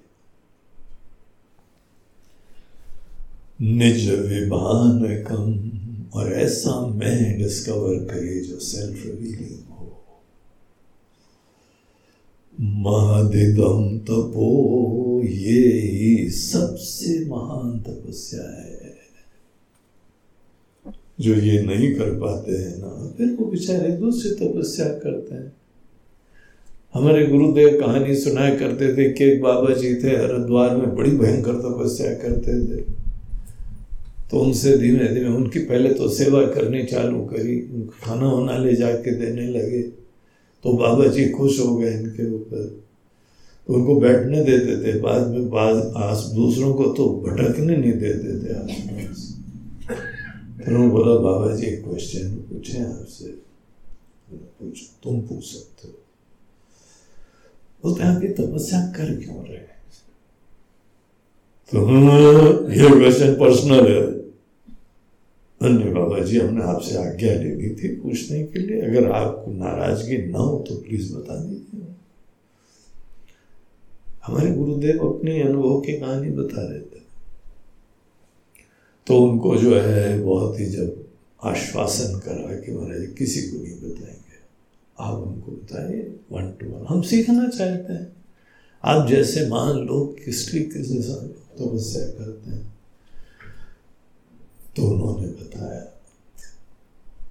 देखो, हम बचपन में गाँव में रहते थे। हमने बचपन में जमींदार लोगों की बहुत दादागिरी देखी है। हमारा परिवार बड़ा संतप्त हो गया था इन जमींदारों की वजह से। हम उस समय तो कुछ नहीं कर पाए। हमारा परिवार खत्म हो गया। हमने ठान ली थी कि ये अगले जन्म में जमींदार हम तपस्या कर रहे हैं, हम छोड़ेंगे नहीं, हम भगवान के चरण पकड़ लेंगे, लेकिन अगले जन्म में मैं जमींदार बनूँगा। बोलो, सियावर रामचंद्र की जय। गुरुदेव को बोलना पड़ा, जय। बोलते देखो ये कहानी होती इतनी भयंकर तपस्या कर रहे हैं, लटके रहते हैं और क्रोध तो ऐसा भयंकर कि आग लपटे दूसरे, दूर तक जाती है, ऐसे गुस्से लेकिन निश्चित रूप से अगले जन्म में जमींदार बने होंगे। ऐसी भयंकर तपस्या कर रहे हैं, भगवान से जिद कर लेंगे। जैसे पुरानी कहानियाँ सुनते हैं ना, राक्षस लोग एक हज़ार साल तक ये करते रहे, फिर वो करते ये जिद है। तपस्या में जिद भी होती है। फिर ब्रह्मा जी आते, बोलते, ठीक है, लो बेटा, तथास्तु, अब शांत हो जाओ, ज़्यादा कष्ट मत हो ऐसी फनी फनी आइडिया से प्रेरित होकर आदमी करता है। कर्म के क्षेत्र की कुछ अचीवमेंट करना चाहता है। यहाँ शिव जी भी बोल रहे हैं कि ये तपस्या असली नहीं है। अगर असली तपस्या करनी है तो अपने ईगो को हैंडल करो। और ईगो को दैवी जीवा बनाओ। पहले बहुत सात्विक जीव बनाओ। सात्विक जीव, भक्ति, ज्ञान के सामर्थ्य, ध्यान जब ये सब सामर्थ्य से युक्त हो जाओ। प्यार से युक्त हो जाओ। निष्कामता से युक्त हो जाओ। तो दैवी जीव बन जाओगे। दैवी जीव बन के मैं का शोधन करो स्वात्म दर्शन करो, निज विचार करो। आत्म का चिंतन करते हुए जब अब तुम आत्म ज्ञान प्राप्त करते हो, अपने ही बारे में भ्रामक नोशंस को समाप्त करते हो। ईगो केवल भ्रामक नोशन होता है। इल्यूजरी एरोनियस परसेप्शन होता है। इसीलिए निगेट हो जाता है। लेकिन उसके तरीके होते हैं, ये सबसे बड़ी तपस्या होती है। महदिदम तपो। इदम तपा महत तपा। ये सबसे महान तपस्या है। रमण वाग्यम ये रमणीय वाणी है, ये रमण की वाणी है, रमण महर्षि की भी वाणी है। इस तरीके से उपदेश सार का समापन होता है।